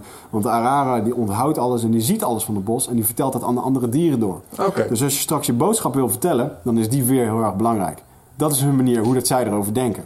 Ik had er helemaal geen keuze over wat het ging worden. Nee. En eh, dus nou, in ieder geval werd het een witte tooi met een mooi oranje veer en twee groene. Ja, Gast weet het goed te verkopen. Wat dingetje. Ja, ja marketingverhaal, weer erbij. Maar goed, dus zat hij dat ding te maken. En eh, hij, zo, hij doet dat ding zo. En ik zie op een gegeven moment, die veren die gaan net gewoon om zijn hoofd. Ik denk, hey dude, eh, maar dit wordt toch een hele grote? Dus ik zat er weer van, ja, maar we groot hebben, een groot hebben, weet je. En eh, ik voelde me ook schuldig over, want ja, je, je krijgt het en ze doen het graag voor je. En, maar en toen zei hij ook dat hij hem wel zo had gemaakt dat het een mooie lange werd. Maar er waren te weinig witte veren. Ah, Ik zeg, dude, waar halen die veren? Ja, er zijn geen veren. Ik zeg, maar ik ga dinsdag weg. Ik zeg, als ik je geld geef, kan je dan die veren kopen? Hij zei, ja, dat lukt wel. Ik zeg, 100% gegarandeerd. Ja, lukt wel. Nou, dan zag ik hem de volgende dag, heb je die veren? Nee, nee, geen veren. Morgen in Jordouw. En morgen in Jordouw ging ik terug naar Nederland. Dus uiteindelijk ging ik terug en ik voelde erbij eigenlijk al hangen. Toen Ja. zag ik hem daar. Hij zo... Ja, geen, eh, geen witte veren, weet je. No! Ah, jongen, dit was mijn grote test voor... Ik wilde die dingen... Dat was mijn missie om die dingen mee te nemen, jongen. En, Ja. eh, nou, uiteindelijk eh, ja, was dit gewoon het, eh, het, de grote les. Dat ik me er uiteindelijk in het vliegtuigje terug... Dus zat ik erin kon ik me wel aan overgeven. En ik krijg ze nu in januari. Iemand anders neemt ze voor me mee. ja, dat is helemaal top, man. Dat is helemaal vet. En we zullen zien dat als je nu gewoon geduld hebt, dan wordt het waarschijnlijk exact de toy die je in gedachten had. En Ja. dat is gewoon een, moddervet ding. Ja, wordt zeker een kikker ding. En dit, eh, die gaat ook mee in de podiums op als ik lezings ga geven. En, eh, en. Mooi man. Ja. Want dat is wel een nieuwe missie. En ik wil, kijk, ehm, wat voor mij een hele. ehm, wat voor mij heel duidelijk was, was dat ik op een gegeven moment. ehm, als je in dat bos zit, dan, dan word je zo bewust van alles. Op een gegeven moment adem je de lucht en je voelt, je voelt de lucht die je ademt. En, je, en je, je kijkt rond en je kan observeren. Je zit helemaal in je eigen lichaam. Hmm. En die Indianen spiegelen je niet. Want die, die zijn vrij puur. Die trekken niet aan je ego of dagen je uit voor spelletjes of dingetjes. Helemaal niet. Dus op een gegeven moment... eh, ja, ik zal niet ontkennen dat ik op een gegeven moment in dat bos lag... en dacht van, nou, dit, eh, als ik zo weer uit het bos kom... eh, ja, eh, dat is wel een behoorlijke verlichte staat waar je dan in zit. Hmm. En met al die lessen en al die... eh nou, zoveel keer ayahuasca. En eh, toen was mijn dieet afgesloten. Een week, een week later dan gepland overigens. Omdat mijn shamaan vast zat in een dorpje met een vliegtuig waar hij niet uitkomt. Hmm. Ehm, dus die zou iedere dag kunnen komen. Dus ik en elkaar, ik zei, yo, kan, kan mijn dieet afgesloten worden? Ja, nee, moet Isha doen. En ik wilde natuurlijk gewoon zout en suiker eten. Mhm. Ik zeg, zit er een ritueel aan vast? Nee, nee, zit geen ritueel aan vast. Dinsdag, dan is het gewoon eh, klaar. Dus ik stond dinsdag op de stoep. Ik zeg, oh, eh, gaan we het eh, afsluiten? Nee, er zit wel een ritueel aan. Eh, weer mis miscommunicatie. Wanneer is Isha er? Amanja, morgen. En iedere dag, zeven dagen lang, Amanja. Eigenlijk gewoon als iemand er vandaag niet is... en dan komt hij waarschijnlijk morgen wel. Ja. Maar die was er dus echt een week niet. Ik heb hem op de allerlaatste dag dat ik wegging, heb ik hem weer gezien. Ja. Toen hebben ze mijn dieet afgesloten met een bepaald kruidenbad. En eh, ja, eh, dat is eigenlijk hoe ik toen terug ben gegaan. Maar toen kwam ik dus terug op eh Brasilia Airport. En eh, dat was intens, man. Dan zie je in één keer... De, dan kijk je dus naar andere mensen... en dan zie je de onrust, de gekte en oncomfortabelheid... die er in mensen zit. En wat mijn allergrootste les is geweest... is comfortabel worden in die eenzaamheid. Want comfortabel worden in die eenzaamheid... betekent dat de hart van je spiegel gewoon weer schoongeveegd wordt. En in één keer kan je weer kijken naar wie je echt bent. En ik heb daar het moment gehad dat ik lekker met een vuurtje aan het wapperen was in mijn eentje. Dat er niemand was. En dat ik smiddags gewoon schaterend van het lachen een vuur zat te maken. Dat ik me helemaal happy voelde. En dat ik dacht, morgen mag alles omvallen. Nutrifit, eh eindbazen. En ik ben er niet meer aan attached. snap je? Dit is gewoon de wiggert die het is. En ik ben gewoon fucking happy met mezelf. Wat er ook gebeurt, ik zal Ja, altijd dit gevoel terug kunnen halen. En dat is de, de ware essentie van, een, ehm, van jezelf leren kennen. En dat is ook een van de mooiste en meest krachtige quotes die ik eh, heb mogen ontvangen in, eh, tijdens mijn boek. En dat is dat de ware essentie van echt leiderschap is zelfkennis. En op het moment dat je dat dus opzoekt, door comfortabel te zijn in die eenzaamheid, en om comfortabel te worden in die eenzaamheid, moet je het opzoeken. Dan moet je jezelf in dat soort situaties plaatsen. En daardoor groei je. Hè? Door, eh, door vergeving naar jezelf, door zelfliefde, acceptatie. En uiteindelijk kom je dus inderdaad tot, een, tot, een, eh, ja, tot de puurheid wat we eigenlijk moeten zijn. Ik zal niet ontkennen dat toen ik daar in het vliegtuig eh, terugging naar Brasilia Airport, dat ik daar op een gegeven moment op het vliegveld stond. En je, bent helemaal, je bent helemaal puur, je voelt je schoon, je voelt je rein. En op een gegeven moment zie je daar de gekte van mensen. En dat ik toch alweer merkte dat ik vrij snel eh, links en rechts een oordeel had over mensen. Waarvan ik dacht van, eh, nou, je moet ook zo'n idee doen. Hè? Dan weten ze ook wat het is. Ehm, kijk, hun dan, eh, ja, die doen dit of dat, dat fout. Oftewel, ik was toch alweer aan het oordelen. Of dingen die niet in het boek staan. Dus hoe mooi spiritueel, wat voor mooie spirituele verlichtende aha-momenten je allemaal kunt hebben. Het gaat er uiteindelijk over hoe dat je het toe kan passen in je dagelijkse leven. Ja. Dus dit boek ehm, is voor mij de spiegel die ik iedere ochtend en avond mag aankijken. Of dat ik ehm, heb geleefd en heb gestreefd om dit uit te dragen. ja. En eh, dat is best lastig. Dat snap ik, ja. Dus eh, weet je, voor mij is dit gewoon een hele mooie, mooie blauwdruk. eh, ja, voor, eh, om een puur mens te zijn. Ik wil het heel graag uitdragen in de dingen die ik doe. Door middel van een eindbazen waar we lekker mee bezig zijn. Daar heb ik ook de volle goedkeuring van die plant voor gekregen. Want joh, je bent kennis aan het overdragen. Kijk naar de levens die je verandert. Met Nutrifit zijn we bezig met gezondheid. En ik wil heel graag met dit ga ik een, wil ik een internationaal pad op waarbij ik deze boodschap ga uitdragen. Waarbij ik dus ook heb gezien hoe ik dit boek, wat uiteindelijk The Sacred Truth gaat heten. Want Sacred, eh, het, is een heilig, het is heilige informatie die erin staat, omdat het uit het bos komt. Alles wat in de jungle of in het oerwoud daarin wordt verteld door zo'n plantdieet is heilig. Die informatie is heilig, alles eromheen. Dus het is voor mij de heilige waarheid. En eh, ja man, The Sacred Truth, dat gaat het worden. Mooi. Mooi, mooi titel ook. Ja, Gaaf, man. en eh, wat wel heel mooi is, eh, is dat ik eh, daar een hele hoop heb gezien over wat er in de toekomst gaat gebeuren. En dat ik bij Marieke wat meer in de school ga doen. En nou, dan ben ik dan nu aan lesgeven met persoonlijk leiderschap. Wat superleuk is, wat er ook goed aan bijdraagt. Ehm, ik zag mezelf de promotie van mijn boek doen. heb ik letterlijk opgeschreven dat ik in televisieshows, grote podia, ehm, internationale podcasts terechtkom. En ehm, ja, eigenlijk drie uur nadat ik eh, terugkwam, eh, had ik een uitnodiging van RTL Late Night. Wat ik echt erg heel cool vind. 23 november zit ik er.